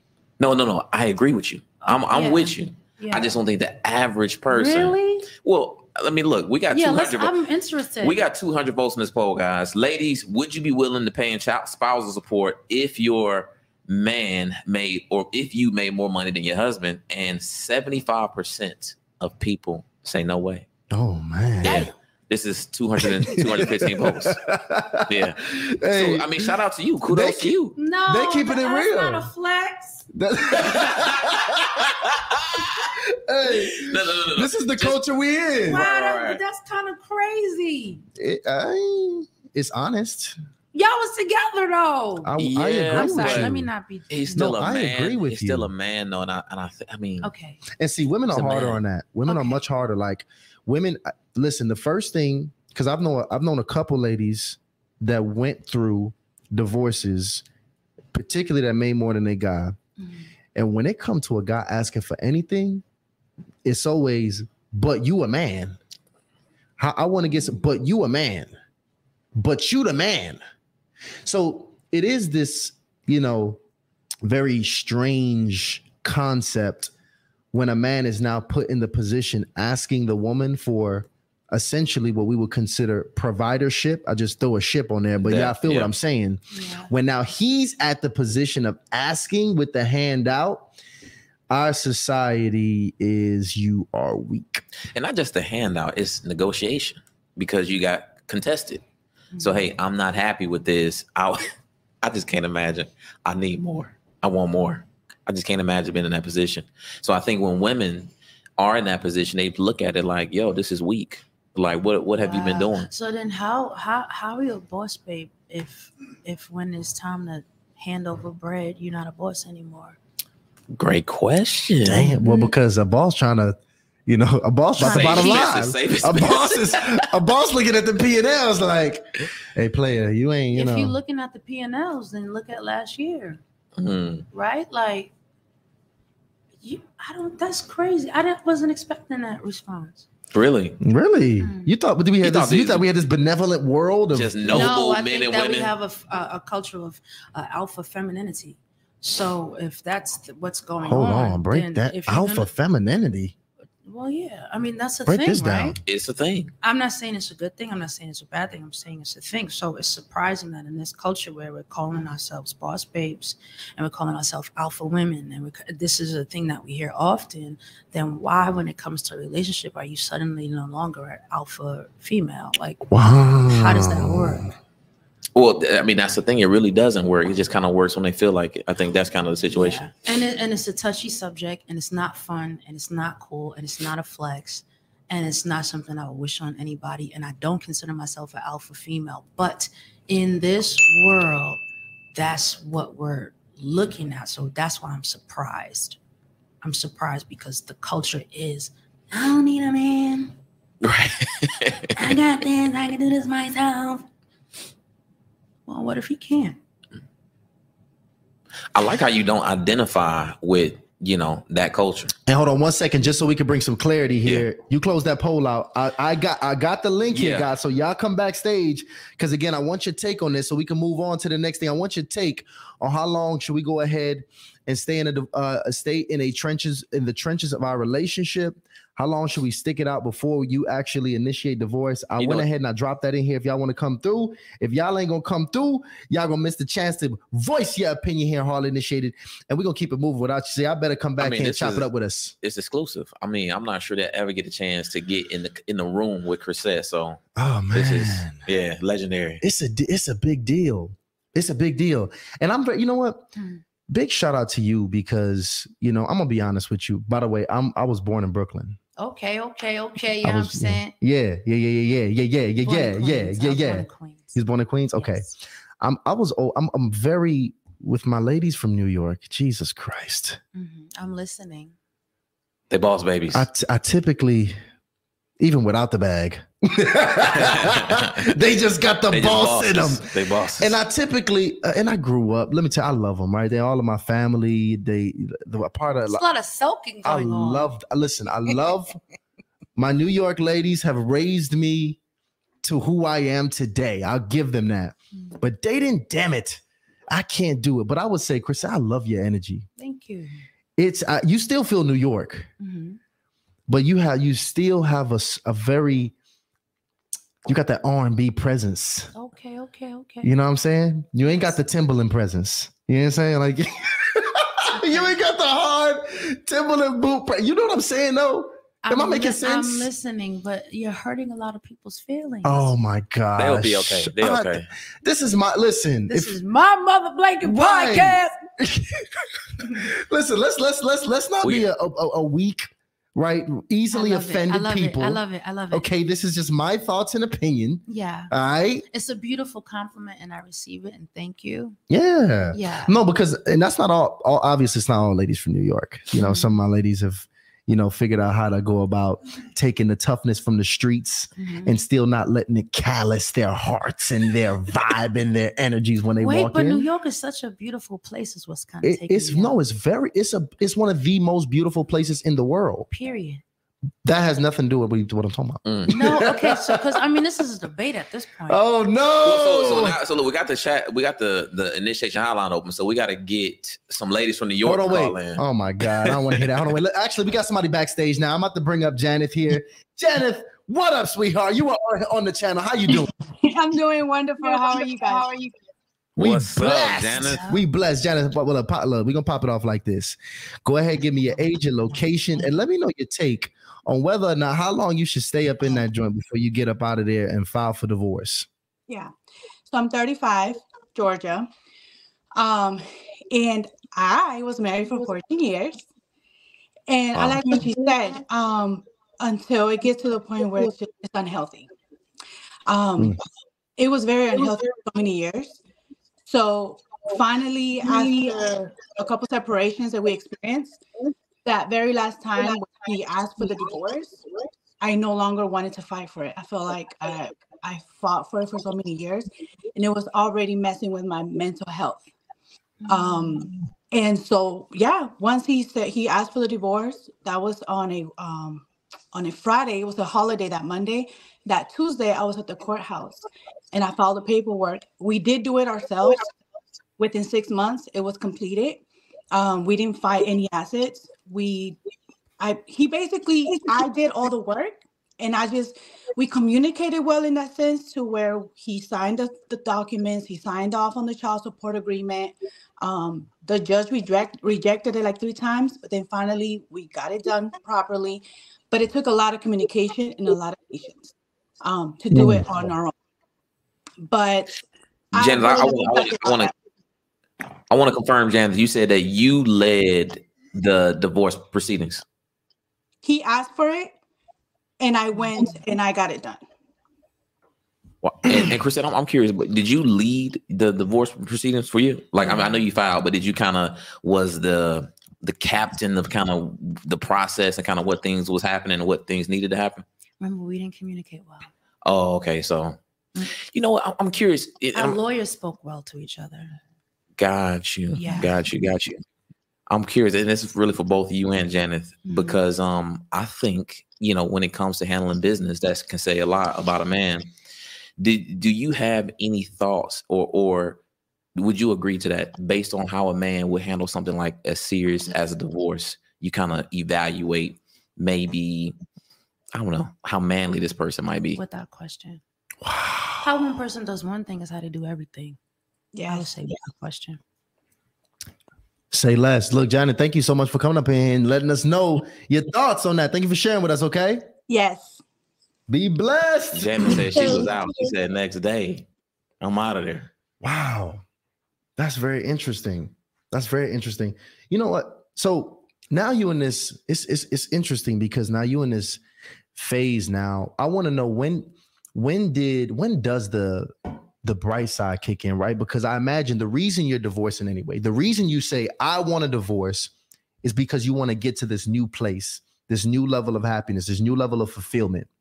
I can imagine while you filing, it still ain't hit. It it still don't quite hit mm-hmm. on the day of file. Yeah. You going through courts, it's probably still not hitting, or is it? When does what you're looking for actually come to you in that Wow. process? So okay, so I, I started I started dating, right? Um, and I, and I'm, I'm going somewhere with that. I started dating about about two years into after filing, right? Because I still Mm. wasn't divorced, and dating was I thought I was in a relationship with dating. I thought I was like excited about the person. I thought that I was fully there. It wasn't until the divorce was finalized that I realized, oh my God, nobody that I've dated got all of me. Like, no one. I wasn't fully there. So that feeling, I, I don't know exactly how to describe it, but that Mhm. feeling that I, that I feel like you're referring to happened when I found out that it was over on paper. I've been a businesswoman my whole life, signing contracts my whole life. So paper is like there's covenant and then there's contracts. And contracts are binding. So I felt finally free and unbound when the contract was finalized that I was no longer married. Yeah, Wow. that was a moment. And that That's how much weight is on you. Oh my God. And I didn't even realize that much weight was on me Wow. because it's not until it's li- when you've been carrying something for however long and then you're carrying the the weight of your career too or whatever's going on in society with your name on your shoulders you think that you're not sure which weight is heavier Yeah. until one is lifted and when that one was lifted i said oh my god i'm gonna be okay that weight was heavy Would you Hold on, actually, women actually, ho- hold off real quick. Ah, he actually got up out of there. I see you back there, Kenneth. Come back in there. I want to let Kenneth back up. I want to. I really want to see my, my brothers back here. But go ahead, Ryan. Hit- hit- What, what were you about to say? what was I about to say? Oh, so just in general, when you, I guess, what would be your advice? If would you advise just a man or woman to wait until everything is finalized before you even consider dating? yeah and no so i again i need hugs Okay, got you. I need hugs. I need people. I need people. I need friendship. Like I need that. And so I would say don't do anything serious. Like someone else wanted to marry me and get engaged. And I was like, you're not understanding. Like I'm literally on paper still married. Um, so it wasn't illegal to to to to you know do whatever, but I would advise to wait before you do anything serious. I really would, because you don't know what you're carrying. Like it doesn't seem like you're carrying a lot because maybe you're used to carrying. That's a good point. But you don't realize it until it's done. That's a good point.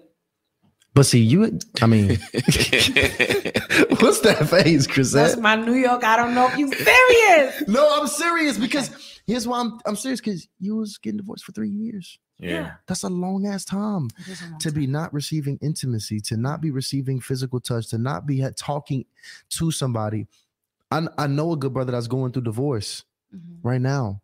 And even if you're going through divorce, that means that shit already been bad the few years prior. Mhm. And then you got this part happening.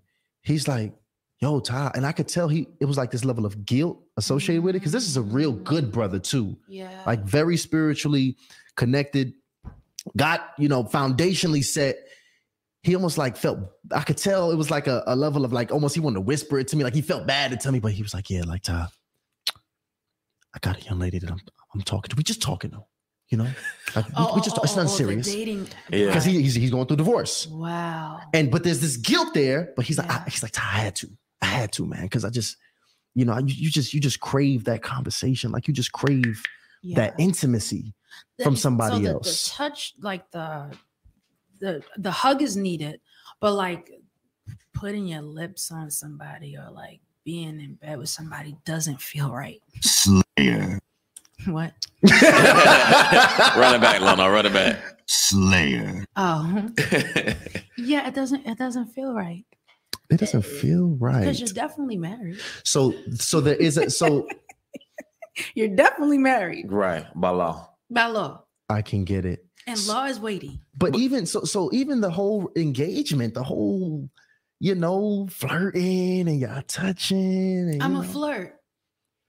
Flirt, Uh-oh. right? No, I am. I, there was no cheating involved, Okay. but I'm a flirt. Like I, I like people. Yeah. I, I like making friends. Um, I had lunch with five people today. Like I, I Mm. had nine people backstage at my last tiny, tiny backstage. I like humans, and so I think it comes off as flirtatious. I just I love people. I like male company. I like female company. I just I love people, and so that they call it loneliness. I refused to be lonely Yeah. that that's whack. That's hmm. whack.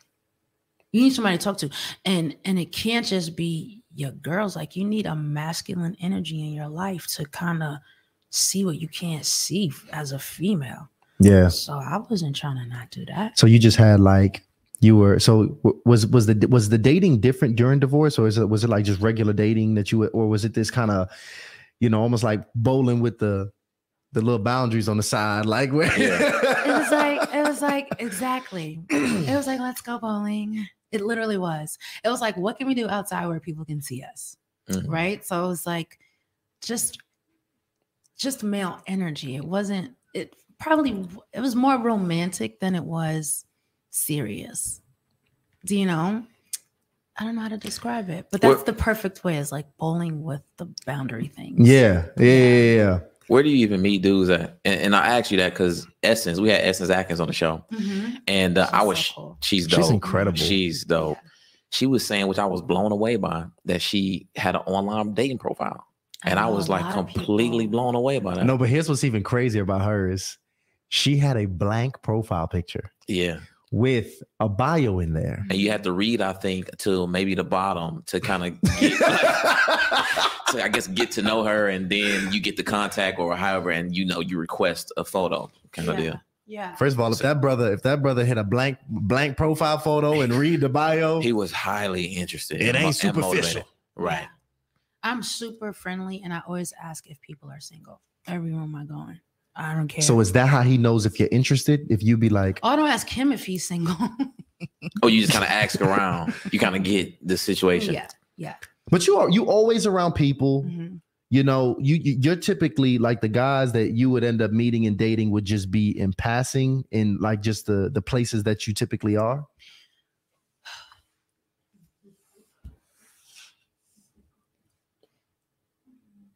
I'm very feminine. And people pick that up. And if you have masculine energy, you notice me in the room. Same goes for me noticing men. Mm. It's so simple. And I hate that we overcomplicate it. If you have eyes and you're in the room and someone else is in there, open them shits. This whole idea of like, there are no good men. Your eyes have to be closed. There are beautiful people every freaking way you look. We just don't trust it. We're petrified. We've been through too much. Mm-hmm. People everywhere. And so if you're curious enough, then you'll ask questions. And if people are brave enough, they'll answer them. And, and maybe you'll have to ask the same question again. But like people everywhere. Honestly, spoken like a true player. Is that what it is? Is that what it is? We're from New York. honestly, honestly, you see, because the people that get it, Mm-hmm. so just by how you communicated that, Mhm. you probably had ne- has you've never really had problems attracting guys. You've never really had problems, you know, attracting hold on, hold on. relationships. Is that is that true? My dad be amping me up. You understand? I'm his little baby girl. As a dad should. So uh, you don't know that you're like not pretty or attractive or anything if your dad is like bringing you Valentine's Day gifts every year. like my first song that I wrote was about my dad. Mm. So I didn't have this like complex, like I'm not gonna, no one's gonna like me. That happened in the industry. That trauma was an industry thing. That wasn't something that I was before I got into the industry. The industry is a difficult place to navigate. Um, but yeah, no, like walking into rooms is a blast. Like it's so fun. And like meeting new people, finding out people's names, like that is like the point of life. It's why I travel. It's why I sing. It's why I hit the stage because every day I have an opportunity to say, hey, to somebody I never met. Yeah. I love that. I love people. I really do. Wow. And at no point do you get exhausted with dating because we have a lot of young ladies that communicate that. It's like, hey, Mm. I've been dating. I'm doing all these things. It's taking a while. I'm tired. I'm not sure if I want to continue to do this. tired. Yeah, what part is making you tired? Right, like really inspect that. Like what part is absorbing? Is eating the free meal? I said what I said, exhausting you? Is him asking you questions exhausting you? Or are you overstepping your own boundaries to be around him? Is that what's exhausting you? I think the tiredness comes in when you don't have any boundaries. But I will take this free meal and smile. Like, what is the issue? You wanna know what's so crazy? Mhm. When because you know, here's what I realized. Your reality is so different. Uh oh, here we go. You know lot of- what? This is my therapist just talk. I listen I'm just playing. because listen, I'm we tapped in with this hardly initiated family. And I have heard some things that shocks. I'm I'm not even surprised anymore. Mhm. So you'll be surprised that a woman might be tired because she running into guys that's not even trying to give her a free meal. You know what I'm saying? That's crazy. We not doing that. We're not doing that. but see the caliber. Why would you ask me out? First of all, I'm not approaching you. Okay. But see, I can. s- But see, you got this whole. But see, you got the. You got the, The energy. drawdown. You you see, you got that down. Yeah. You got the drawdown. You present. You flowing. You know, I can't. it's all majestic. You know, you just you drawing them in. forget it. Forget See, but everybody don't know how to draw them in like that. Mhm. You know? I'm so embarrassed. No, don't be embarrassed. I, did love not it. do all of that with my hand. No, it's the, I- I- this is your energy. No, no. That's why. it's That's the feminine energy. It moves like that. Okay. It just keeps moving just like that. Okay. And then we see that and we be like, shit, damn. And then we want to come towards that. Mhm. At least a masculine man who pursues whatever the case is. Mhm.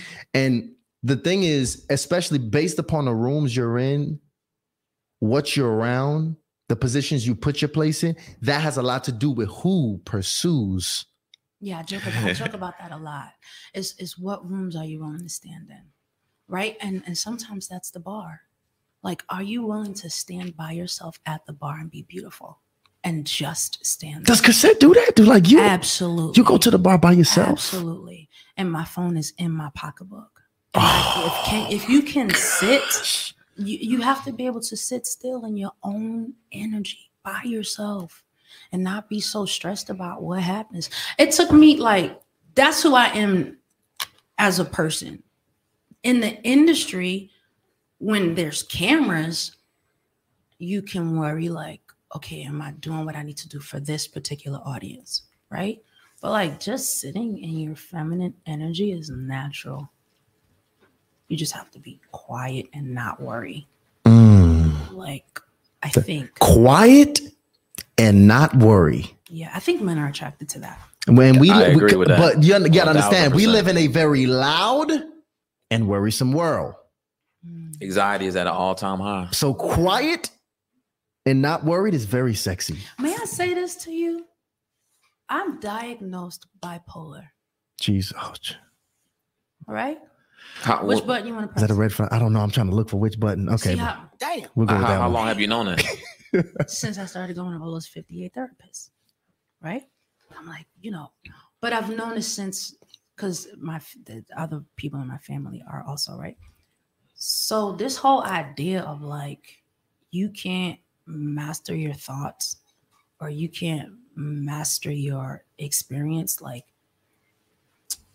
when you're diagnosed ADHD or, or bipolar type two, like the challenge is how can I win at life?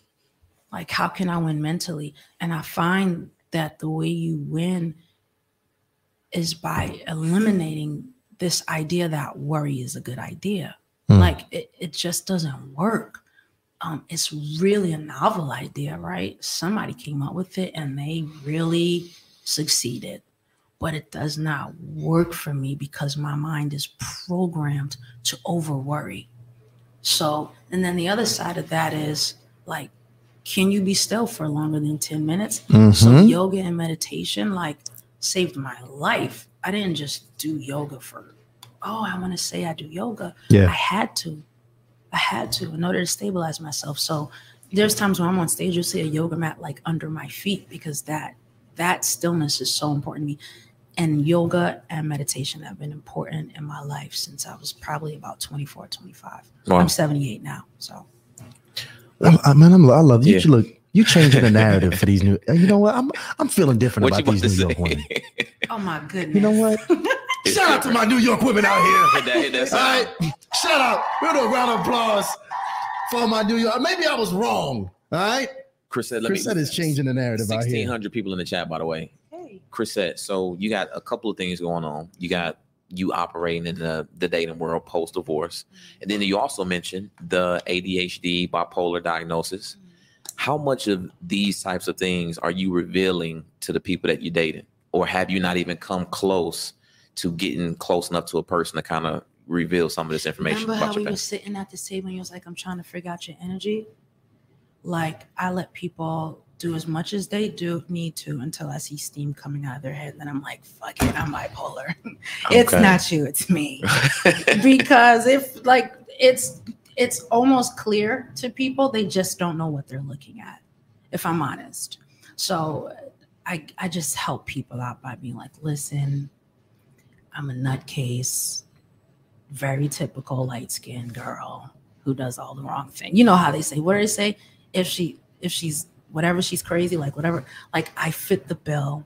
So I kind of give people like ease because it isn't that big of a deal. What's a big deal is it freaking me out. That would be ridiculous because I already I it's me who's bipolar. It's me who is ADHD. Mm. So if I'm freaked out, how am I ever going to make any friends? I need to figure that out, master it as best I can. I mean, this is you get one life to figure stuff out. right. And then be brave enough to like still sit in my feminine energy. Yeah, Like now that I know this stuff, because this stuff is not the end of the world. Like we think that like prognosis, di- diagnosis, um, outcomes, all this type of stuff that worry makes us do ends the world and it doesn't. It's just another opportunity to like become the better version of yourself. So i practice non-attachment. Um i talked about i talk about that a lot. Like this whole idea of being attached to either what people say about you or or just outcomes in general it increases your worry so people are always like yo are you always meditating and i'm like bro if i'm not then you're not going to want to be my friend trust me Mm. like i have to i have to intentionally be okay yeah. yeah And you know, this is a phase of your life. Just for clarity and Mhm. for timeline's sake, Mhm. how long now have you been like hundred percent free and clear of your divorce, like when it was closed, the case was closed?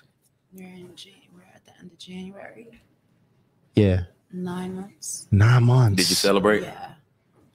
I, fr- I was freaked out because the weight lifted. It wasn't even a celebration. It was like just a rebirth. I, that's so freaky to say, but it was like, I- I'm, I'm still, there's always this moment for me personally where I say, I'm still here. Like, because the craziest things happen as far as I'm concerned, because it's my life and we think our lives are insane. And, and I get through it and I go, oh my God, I'm still here like I'm always freaked out that I have another chance at something. Mm. That's so dope to me. So it wasn't a celebration as much as it was like, oh my God, I can do something else. I can move on to the next thing. So that's what that's what that moment was. It wasn't really celebratory. I had a birthday coming up and everybody was like, How are you gonna celebrate your birthday? You need to have a divorce party. And I was like, Well, let's see what happens after this birthday finishes and we'll celebrate later. So I don't know, life is a celebration. Yeah. Yeah. Yeah. So with that with that being the case though, because you have, you know, you now uh, uh nine months out now, Mhm. dating now, Mhm. right? Is it are you still dating with you know the the the the, the bars and the barriers on the side? Like, what what is dating like for you now in this new period in this new area of your life? Yeah, it's, I think it's just not being ashamed of those bars and barriers now. Like I, I think it's just not being ashamed of. But yeah, when I say bars and barriers, I mean like touch me, but don't touch me too much. No, no, no. Well, see, when I meant bars and barriers, I meant you were dating while you were divorced and you couldn't really go there all the way. Like I can imagine with the relationships that may have been in your life, maybe, and you let me know if I'm wrong. It was probably like a glass ceiling on it because you probably didn't want to go too far. Or am I wrong? Were you open to seeing what it could truly bloom into during your divorce while you were dating? So that's how I, I, I approach all relationships, like seeing what it can bloom into. Okay. Women, men, dogs, children, cats, like just computers. What can this be, right? And I allow myself to dream. My um my boundaries are more so to guard my spirit, right? So it's like if I go in this direction, I don't know if I'll still be able to feel connected to God. That's Mm. super weird, but like I'm really protective about my relationship with God because when you feel guilty or uncomfortable or icky, it makes your ability to like hang out with God super uncomfortable. And you're like, God, are you still are we Oh. still cool? I don't like starting off prayers being like, Are we are we okay? God, like it's a waste of my time. So when it comes to relationships, like boundaries start at will God be pleased with this moment? Mm. Um, and so that's in every relationship cats, bears, people, computers. You mentioned earlier abstinence. Mhm. Is that like a part of the journey right now that you're in in your life? Hated it. Okay, so, it, So- I hate it. Hate it. I'm not God. I did not make up abstinence. It was not my idea. Yeah. If I was in charge, I would annihilate that idea. Okay. But I'm not in charge. Please continue. So you abstinent. So how does that work in dating? Because how, how are you? how, co- how long too? We got to Oh. find that out too. How, how long you been abstinent? Abstinence is my like thing, not in marriage, obviously. Okay, but it's my right. Thing. Um, I mean, at least nine So months. yeah. Oh, gosh, that's so difficult. Um, without putting anybody on blast. Okay. Put their ass on blast, son. I believe in being abstinent. I'll just say that. well, well, how does that? Does that? Do you notice that? Is it? Well, just curious. This your My first season. mind. Think sex is so amazing. I'm sorry. It is. Got Good. off track. Bump the There you bump go. sex. Moving on. I like that. That's a track. It's coming up. Sex is amazing. I love sex. Sex is amazing. Sex is amazing. I'm sorry. It is, and and it's hard not to have. Yeah. It's hard not to, especially when you feeling somebody, you liking somebody, the energy's there. This your first season of your life where you abstinent while you dating. No, I'm asking. no, Okay. No. I've always been a hornball who can't have sex. I really don't understand what what the point of it is, except that when I do it, I feel so connected. Mm. And then when I have to like walk away, it hurts super bad. I find that if I don't connect in that way, that saying, you know what, I don't know if this is right, doesn't feel horrible. It's uncomfortable because you don't have that person to talk with anymore. Yeah, Um, but men hate me for not wanting to have sex. I can imagine. Oh Just- my gosh, they hate me. yeah, And when, when did you even fill them in on that? Like yeah. during, when, during when, the when, when they process? telling these guys? At first touch. No. Yeah. really like you you kiss or something, then you like, hey, I hey, be like, hey. hey, listen, I have a song called If I Have My Way about this. It's about abstinence. People have created children to it, but it's about abstinence. Wow. yeah. Interesting. album. I had to I had to set the record straight from the first album. Like, listen, I know it's gonna sound like this is all baby making music, but I promise you, like, that is not what I'm trying to tell y'all. Um, so if you listen to the words on a lot of my songs, it's like, bro, this is difficult. It really is hard. So no, it's not. It's not a new thing, and I. It's probably the number one reason. It's probably the hardest part of me solidifying solidifying relationships in 2024. Well, what do you mean? Well, if there's no sex, a lot of people have a like throw up the deuces. Oh yeah, they out of there. Yeah, yeah, Yeah. yeah. So that that's difficult. So I I think that's like, and I hate to put it on like any type of religion, but I'll tell you one thing. Some people have been more receptive to it than others, and it's not always just a Christian community. Some people just respect your boundaries. I have found that. Um, yeah, but that's the hardest part. Have you have you because and, I- and I ask you this because I'm actually abstinent as well right now, and uh, I'm just curious because I haven't met many of my friends, anybody that you know is abstinent. Mhm. Do you find that you run into men that are also practice abstinence, or pretty much they all are like? Only in my DM. I could imagine that. Only in my DM. I'm Yeah. like, you don't really exist. Oh my God, Miss Michelle, I'm abstinent too. We should- I be so mad because I think they might be telling the truth, but they live in like a faraway place. Do you do you like ask, answer the guys that approaching your DMs? It depends him. You will so you so you reply to a guy. I'm ridiculously friendly. Mm. Like it's annoying. My friends are upset with me for how friendly I am. They're always like, Chrisette, you're famous. Don't go over there. It's just people are so fun. I'm so intrigued. What's the boundary though? Because I'm cu- with me, my boundary is to remain abstinent. Mhm. I just can't have her to my house. That, that- now, so I'm trying to loosen up on the boundary, but I got to kind of take it a little easy. It's so what, was your? thing. You cannot come over. Mhm. And some, so you don't let you don't let the, the brother come into your house. You're not hearing me. It's like that. She's look. It's like that. I could imagine that. It's like that for me too. See, and here's the thing. I, I've dated women who are abstinent, Really? and I am a professional. The that shit to the Yeah, test. yeah, yeah. he gonna find out. See, because it's, it's it's a strategy to it. It's a strategy to it. You, you can't. You got to jelly bean it. You just can't jump all in. It's small, very small, light, innocent gestures that leads up to it.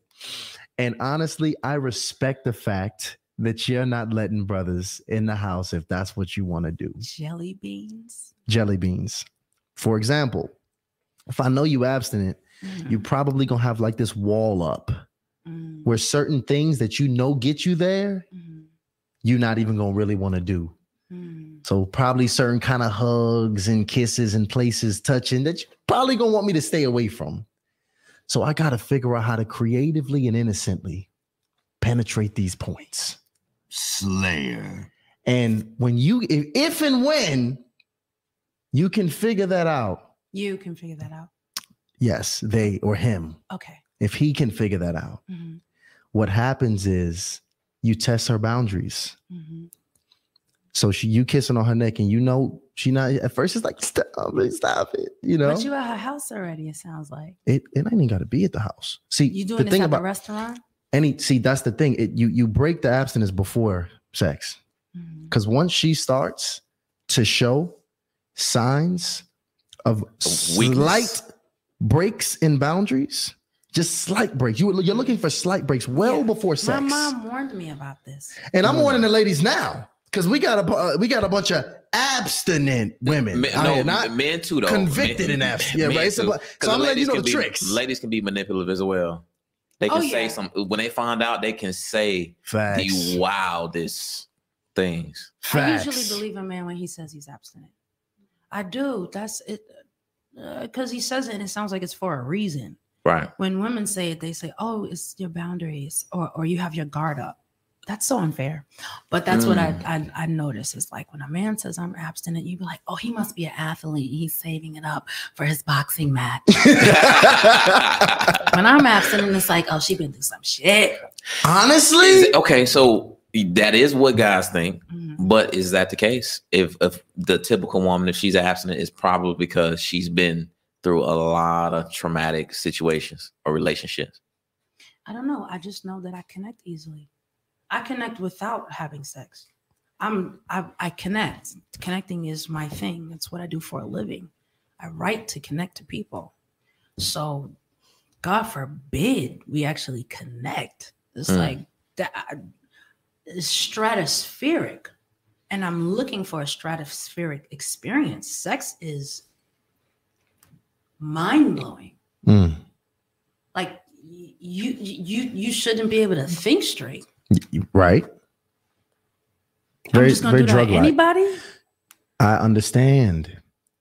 I I can understand. but. I do hear people say I don't really connect when I'm in when I'm sexual. Listen, Cat. or Good job. Right. Good job. so, what's the point? Like, what's the destination for your abs- abstinence? Is it all the way to marriage? Is it till you reach a certain point in your spiritual journey? You know, like what is it? Is it deadline based? Is it marriage based? What, what what is it for you? It's until I find somebody or somebody you know connects with me that I feel like um, that connection makes sense. Like I, I, the word marriage is so boring in that concept Mm. because uh, marriage is like a decision that you both make when you say we're going to do this forever, right? Um, but yes, sex is for that ultimate connection with somebody you already are connected with. Your connection should be super dope before you bring them into your bedroom. It should be super. You should you shouldn't just be the best of friends. You should be obsessed with each other's dreams and obsessed with each other's prayers. You should be you should be enamored too with with with everything about them that you can't touch. You should be so excited about the moment when you could take your connection to the next level before you take it to the next level. It should not be a given. That's so unfair to the whole person. Hmm. there's so much more than sex and if I connect with you sexually, then I don't even understand the layers before the sex. I don't get the rest of you. That's dangerous. If you ask me, What's your best? Way? Because connection, I can mm-hmm. just tell that's a big part for you. You can are a feeler. I, got, I feel it. I feel it. Chrisette. yeah, So, what's the best way you connect to your guy when y'all really bonding? When y'all building? How are you connecting with them? laughter, just being silly. I think that's a huge connector. Like, what can you laugh at? And just being like silly. I think that's a big one for me. Um, exploring stuff, like going outside and play. You go outside and play. Yes, man. I plant stuff in gardens. I go in the kitchen and make stuff. You could cook. Yes. Oh, I'm- good. Oh my Yes. god. Well, she she did say, well, that's that's a whole nother conversation. If it's feminine or not, but Mm-hmm. you cook. I, I mean, she said she was feminine.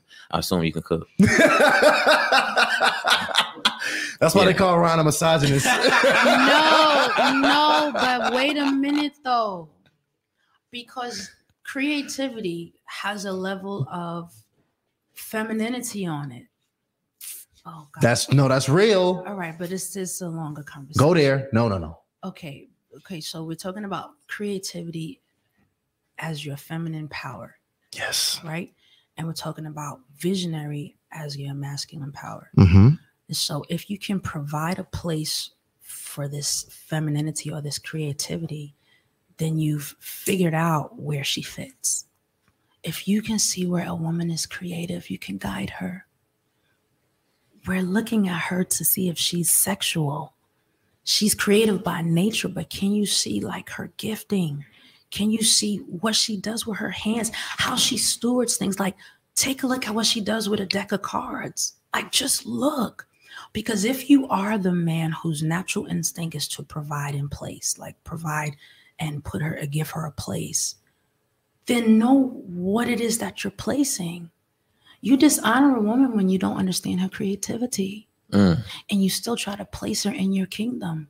That, that that's out of alignment. So yes, creativity I think is is my jam naturally. Um and exploitation is how you take advantage of creativity. But protection is how you guide creativity, I think. Does that make sense? No. I would. I, I kind of get it. I'm kind of no the, the first half for sure, but I'm that bar at the end. Exploitation. So I've been exploited. I'm not saying it's a bad thing to be exploited, but I've been exploited. when you say exploited, you mean by men in particular? No, I take my voice and I sell it, Mm. Okay. right? And and the only way that that's protected is with lawyers and contracts and, and all these boundaries. Right. The same thing goes for when a when a man, I think, I'm not a man, but when a man sees a woman, I think that he kind of gets into her nuances. What can she do? I think Mm. he's looking to see that. Yes. And so if you're still enough, he can process it. No offense. And after he processes it, he might go home and say, Where where in my life can can I and if you can't find a place in your life as a man as to where you can put those nuances, leave her alone. Mm. Right. But if you can, you Mm. see, then be brave enough to trust yourself. Approach this experience that you're looking at and say, Hey, can I show you something? And see how she responds to your territory. If she be like, you know, I don't even like this car, you don't even got leather seats. Okay, have a nice day. But if she appreciates what she sees when you bring her into your space, whatever that space is, I think that's the beginning of that type of connection. Mm. The type of connection I'm talking about begins there. Can you see me? Does that make sense? I get it now. okay. I, Okay. I I'm- get it now. I'm curious because uh, was it yesterday or two?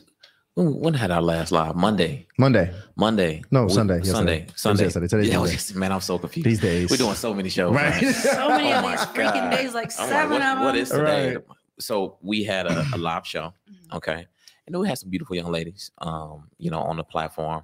And um, you know, a few of them had got some messages from some men that were watching the show. Mhm. And one of the things that that started the conversation was about the men's attractiveness that were contacting them. So I'm just very, Mm. and it was, you know, I'll be honest, it was some critical things stated from the women. you know what I mean? Physical attraction. They talking about some of the guys. They were, And you know, and, and you know, it came down to physical attraction, but it was kind of masked in, you know, his essence. You know, he just doesn't have that essence. That is, it was what they were That- saying. yeah, that- yeah. like they almost like it was this non-material thing, but it was it was really Yeah. yeah. He The just way they look. yeah, it was a look. It, it, it was a look. And, honestly, I ain't gonna lie, it could have been a little bit of both, right? It could have been that they didn't sense that he was, in what exact words, he was him. You know what? I gotta go. What? He was him, and also it was a physical attractiveness. But go ahead, Ryan. Take it. Take Yeah. that where you was going. well, well, see, that's what I'm curious about because these were, you know, beautiful, attractive women Mm-hmm. that were really critical of how this these guys looked. And I'm just curious, like along, you know, with, with the way you consider men and the men that you dating, how important is physical attractiveness? And has it changed over time? Yeah, because I used to only date models and athletes. I wrote that in a song once. Wow. I said what I said. Um, Superficial. yeah, very, very like because I felt like athletes totally got me. Like I'm talking about, they were dumb motivated, always knew where they were going, always working so hard on like mastering their physicality and what they Mm. could do with their bodies and and their you know selves. Um, and their models were such a good freaking time, man. Like you were at all the fashion parties in New York, dancing with the coolest people and just having fun. So yeah, and then they were stinking gorgeous, right?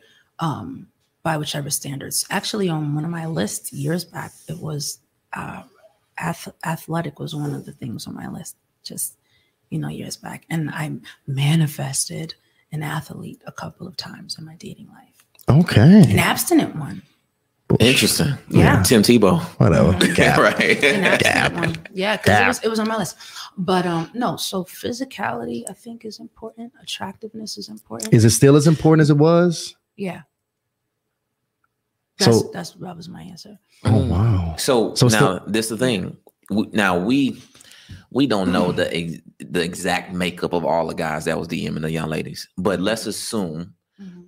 they financially secure, they're you know relatively confident, and they got some good things going on with vision and planning and all that good stuff that the ladies like. Mhm. If they were ugly, If you can't go, if you if you if you can't go mountain climbing with me, you I wouldn't.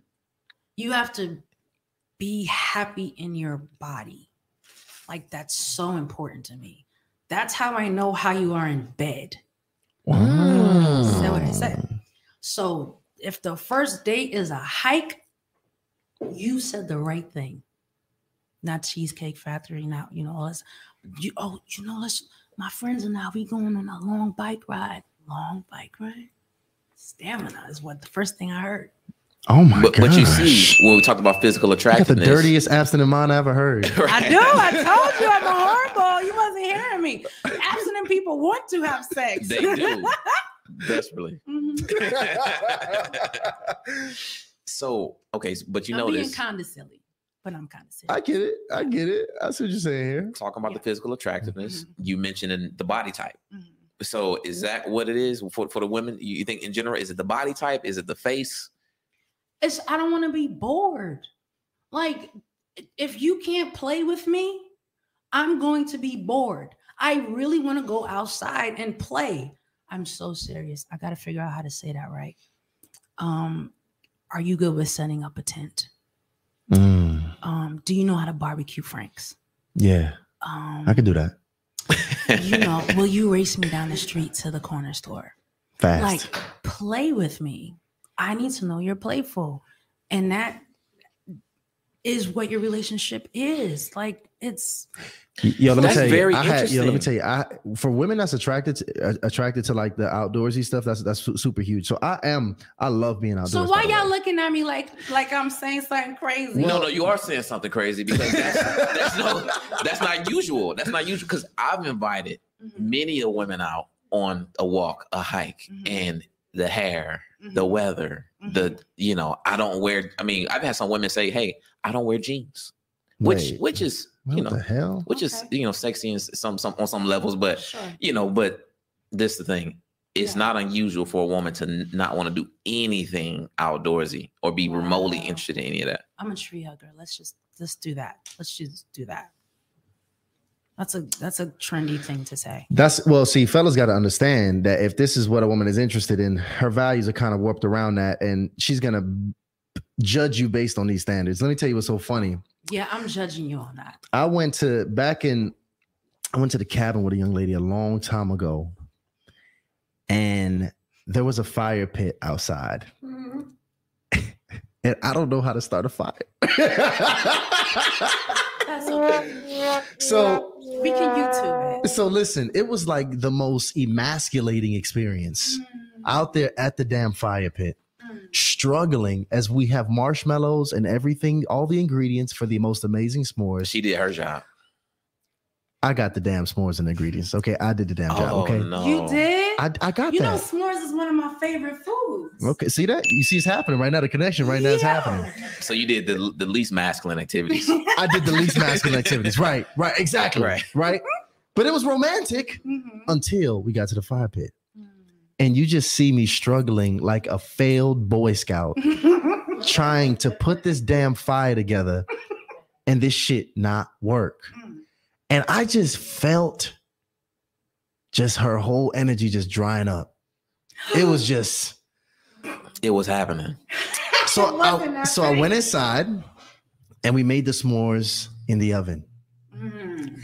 And although the s'mores Whose idea was tasted?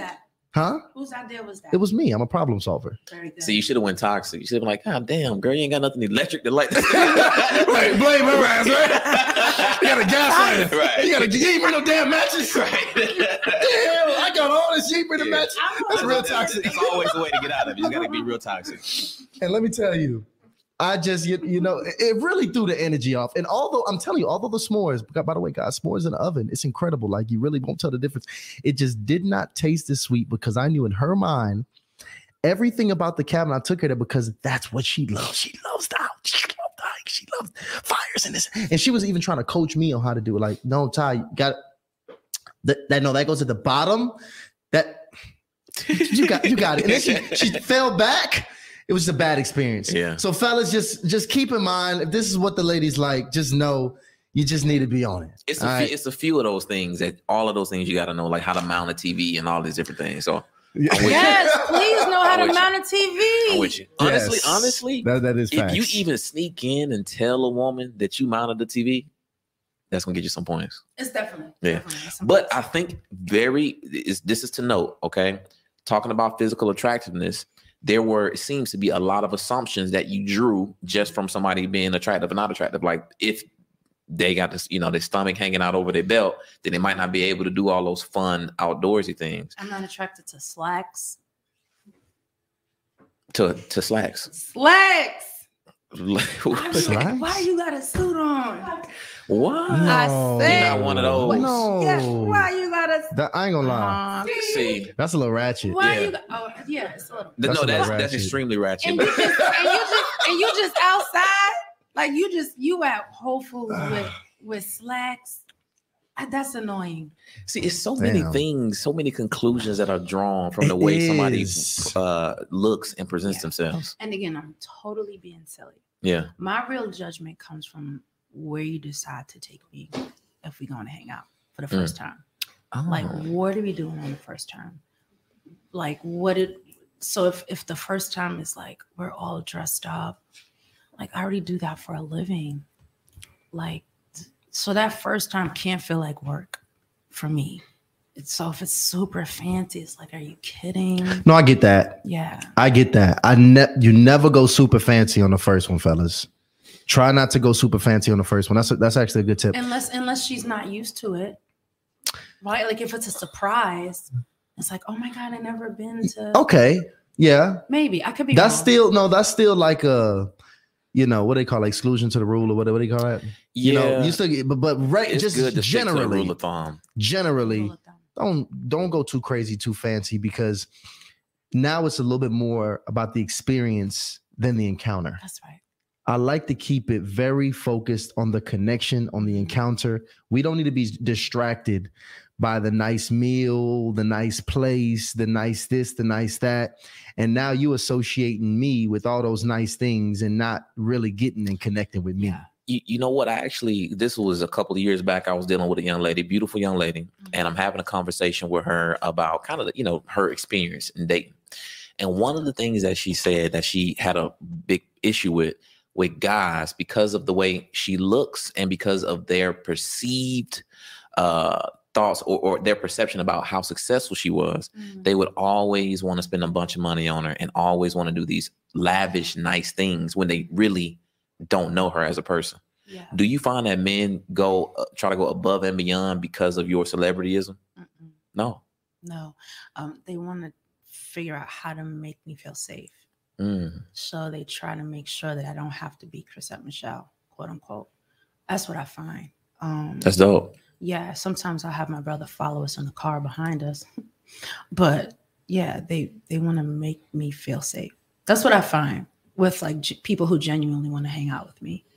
Um and so it might be like like oh let's um let's get ice cream over by chastain park.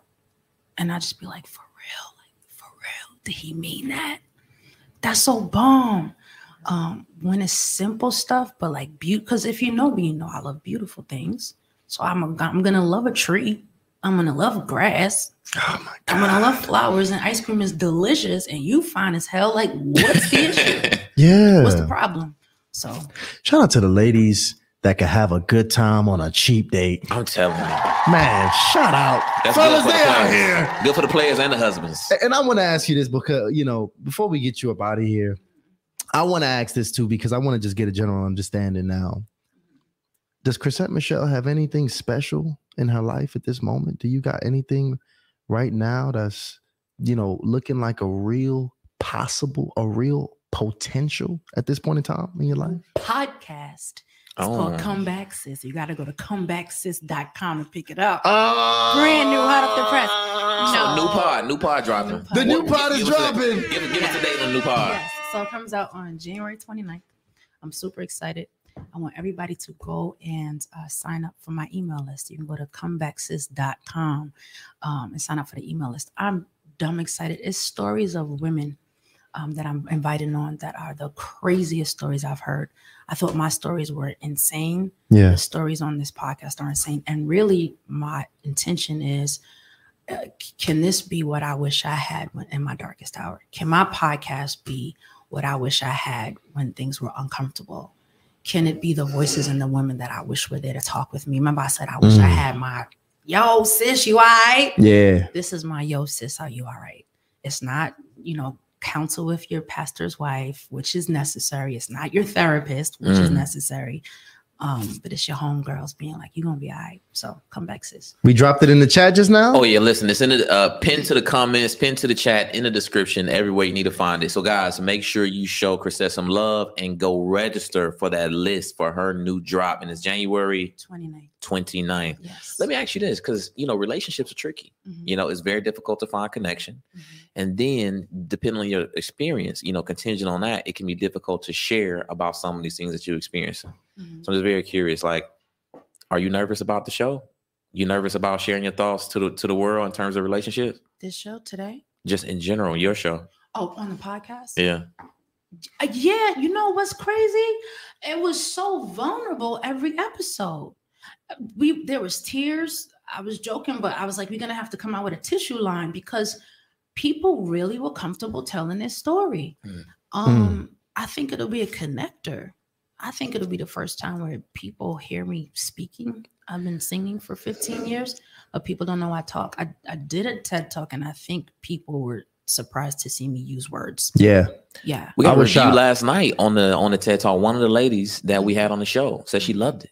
No, it's po- it was you. Yeah. powerful. I watched it myself. It was powerful. It was well put. Definitely got to check out the TED Talk. But what we're gonna do additionally, Mhm. very special Mhm. for the hardly initiated people, is we put together a comeback sis gift package Yeah. for the hardly initiated family. We're gonna give five gift packages away. It's gonna be t-shirts. You're gonna get a t-shirt, a hat, some sweats, and a few of Chrisette's favorite things in a package for five of our people. But we're only picking people off that list. That's on the email list. Yes. So, guys, go ahead, put your name in the email list for you to qualify for the comeback sis gift package. Mm-hmm. All right. So you can go about getting that sent to you, and they'll communicate to you guys through email if you were the person selected. And of course, you just want to stay connected. I just love having amazing people on the show. Thank you. So thank you, Chrisette, for coming up here and having an amazing conversation with us. I had so much fun with you guys. You got some love in the chat too. They, Oh, they- they, oh, really they- rocking with you. They Yeah. loving you. They talking about the show. They talking about uh, R and B, uh, Divas LA. They talking about everything they done seen you on. Jesus. They, yeah, they going back. I got some people in here that's see, that's even saying they love. Look, they loved you at the uh, ATL City Winery this week. You got look the people Yeah. they in here right Thank now. you guys. Thank you. Absolutely, this is dope. Absolutely. Yeah, Yeah, you're gonna have some love on the show. no, you definitely gonna have some love on the show, and this was an awesome, awesome time. I'm so thankful. you are absolutely welcome to be back at any point in time. Listen, if y'all think we should bring Chrisette back, just say come back in the chat real quick. Put a come back in the chat. Facts. Or touch And y'all me. know how we do it. Bring that back. you can put a touch me in there if you want because you if, look if you know you know but i want to thank you guys so much you know for tuning in to another episode. We're gonna bless y'all here. Chrisette just gave uh is giving away five amazing packages to our amazing audience that completes that below. 1600 people in the chat, man. we still got 1600 people in here. They loving it. If you are not here you gotta know guys monday and wednesday nights at 8 p.m you gotta be tuned in with us. Monday and Wednesday at 8 p.m. You got to be tuned in with us. So this Wednesday at 8 p.m., you want to be right back here on Hardly Initiated YouTube channel.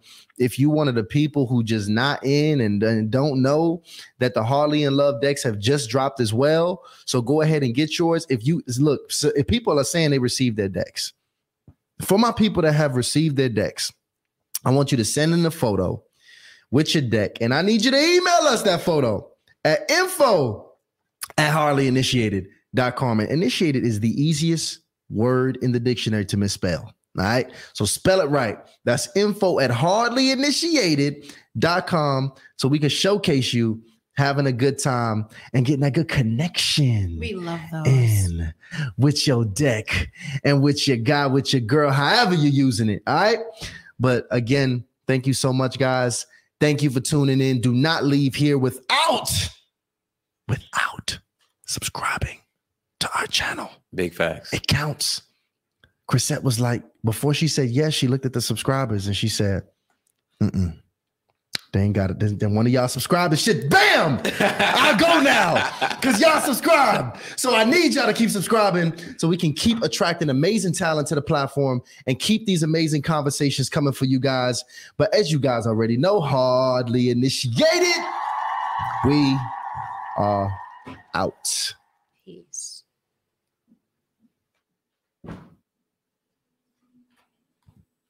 Boom! Yay! Yay!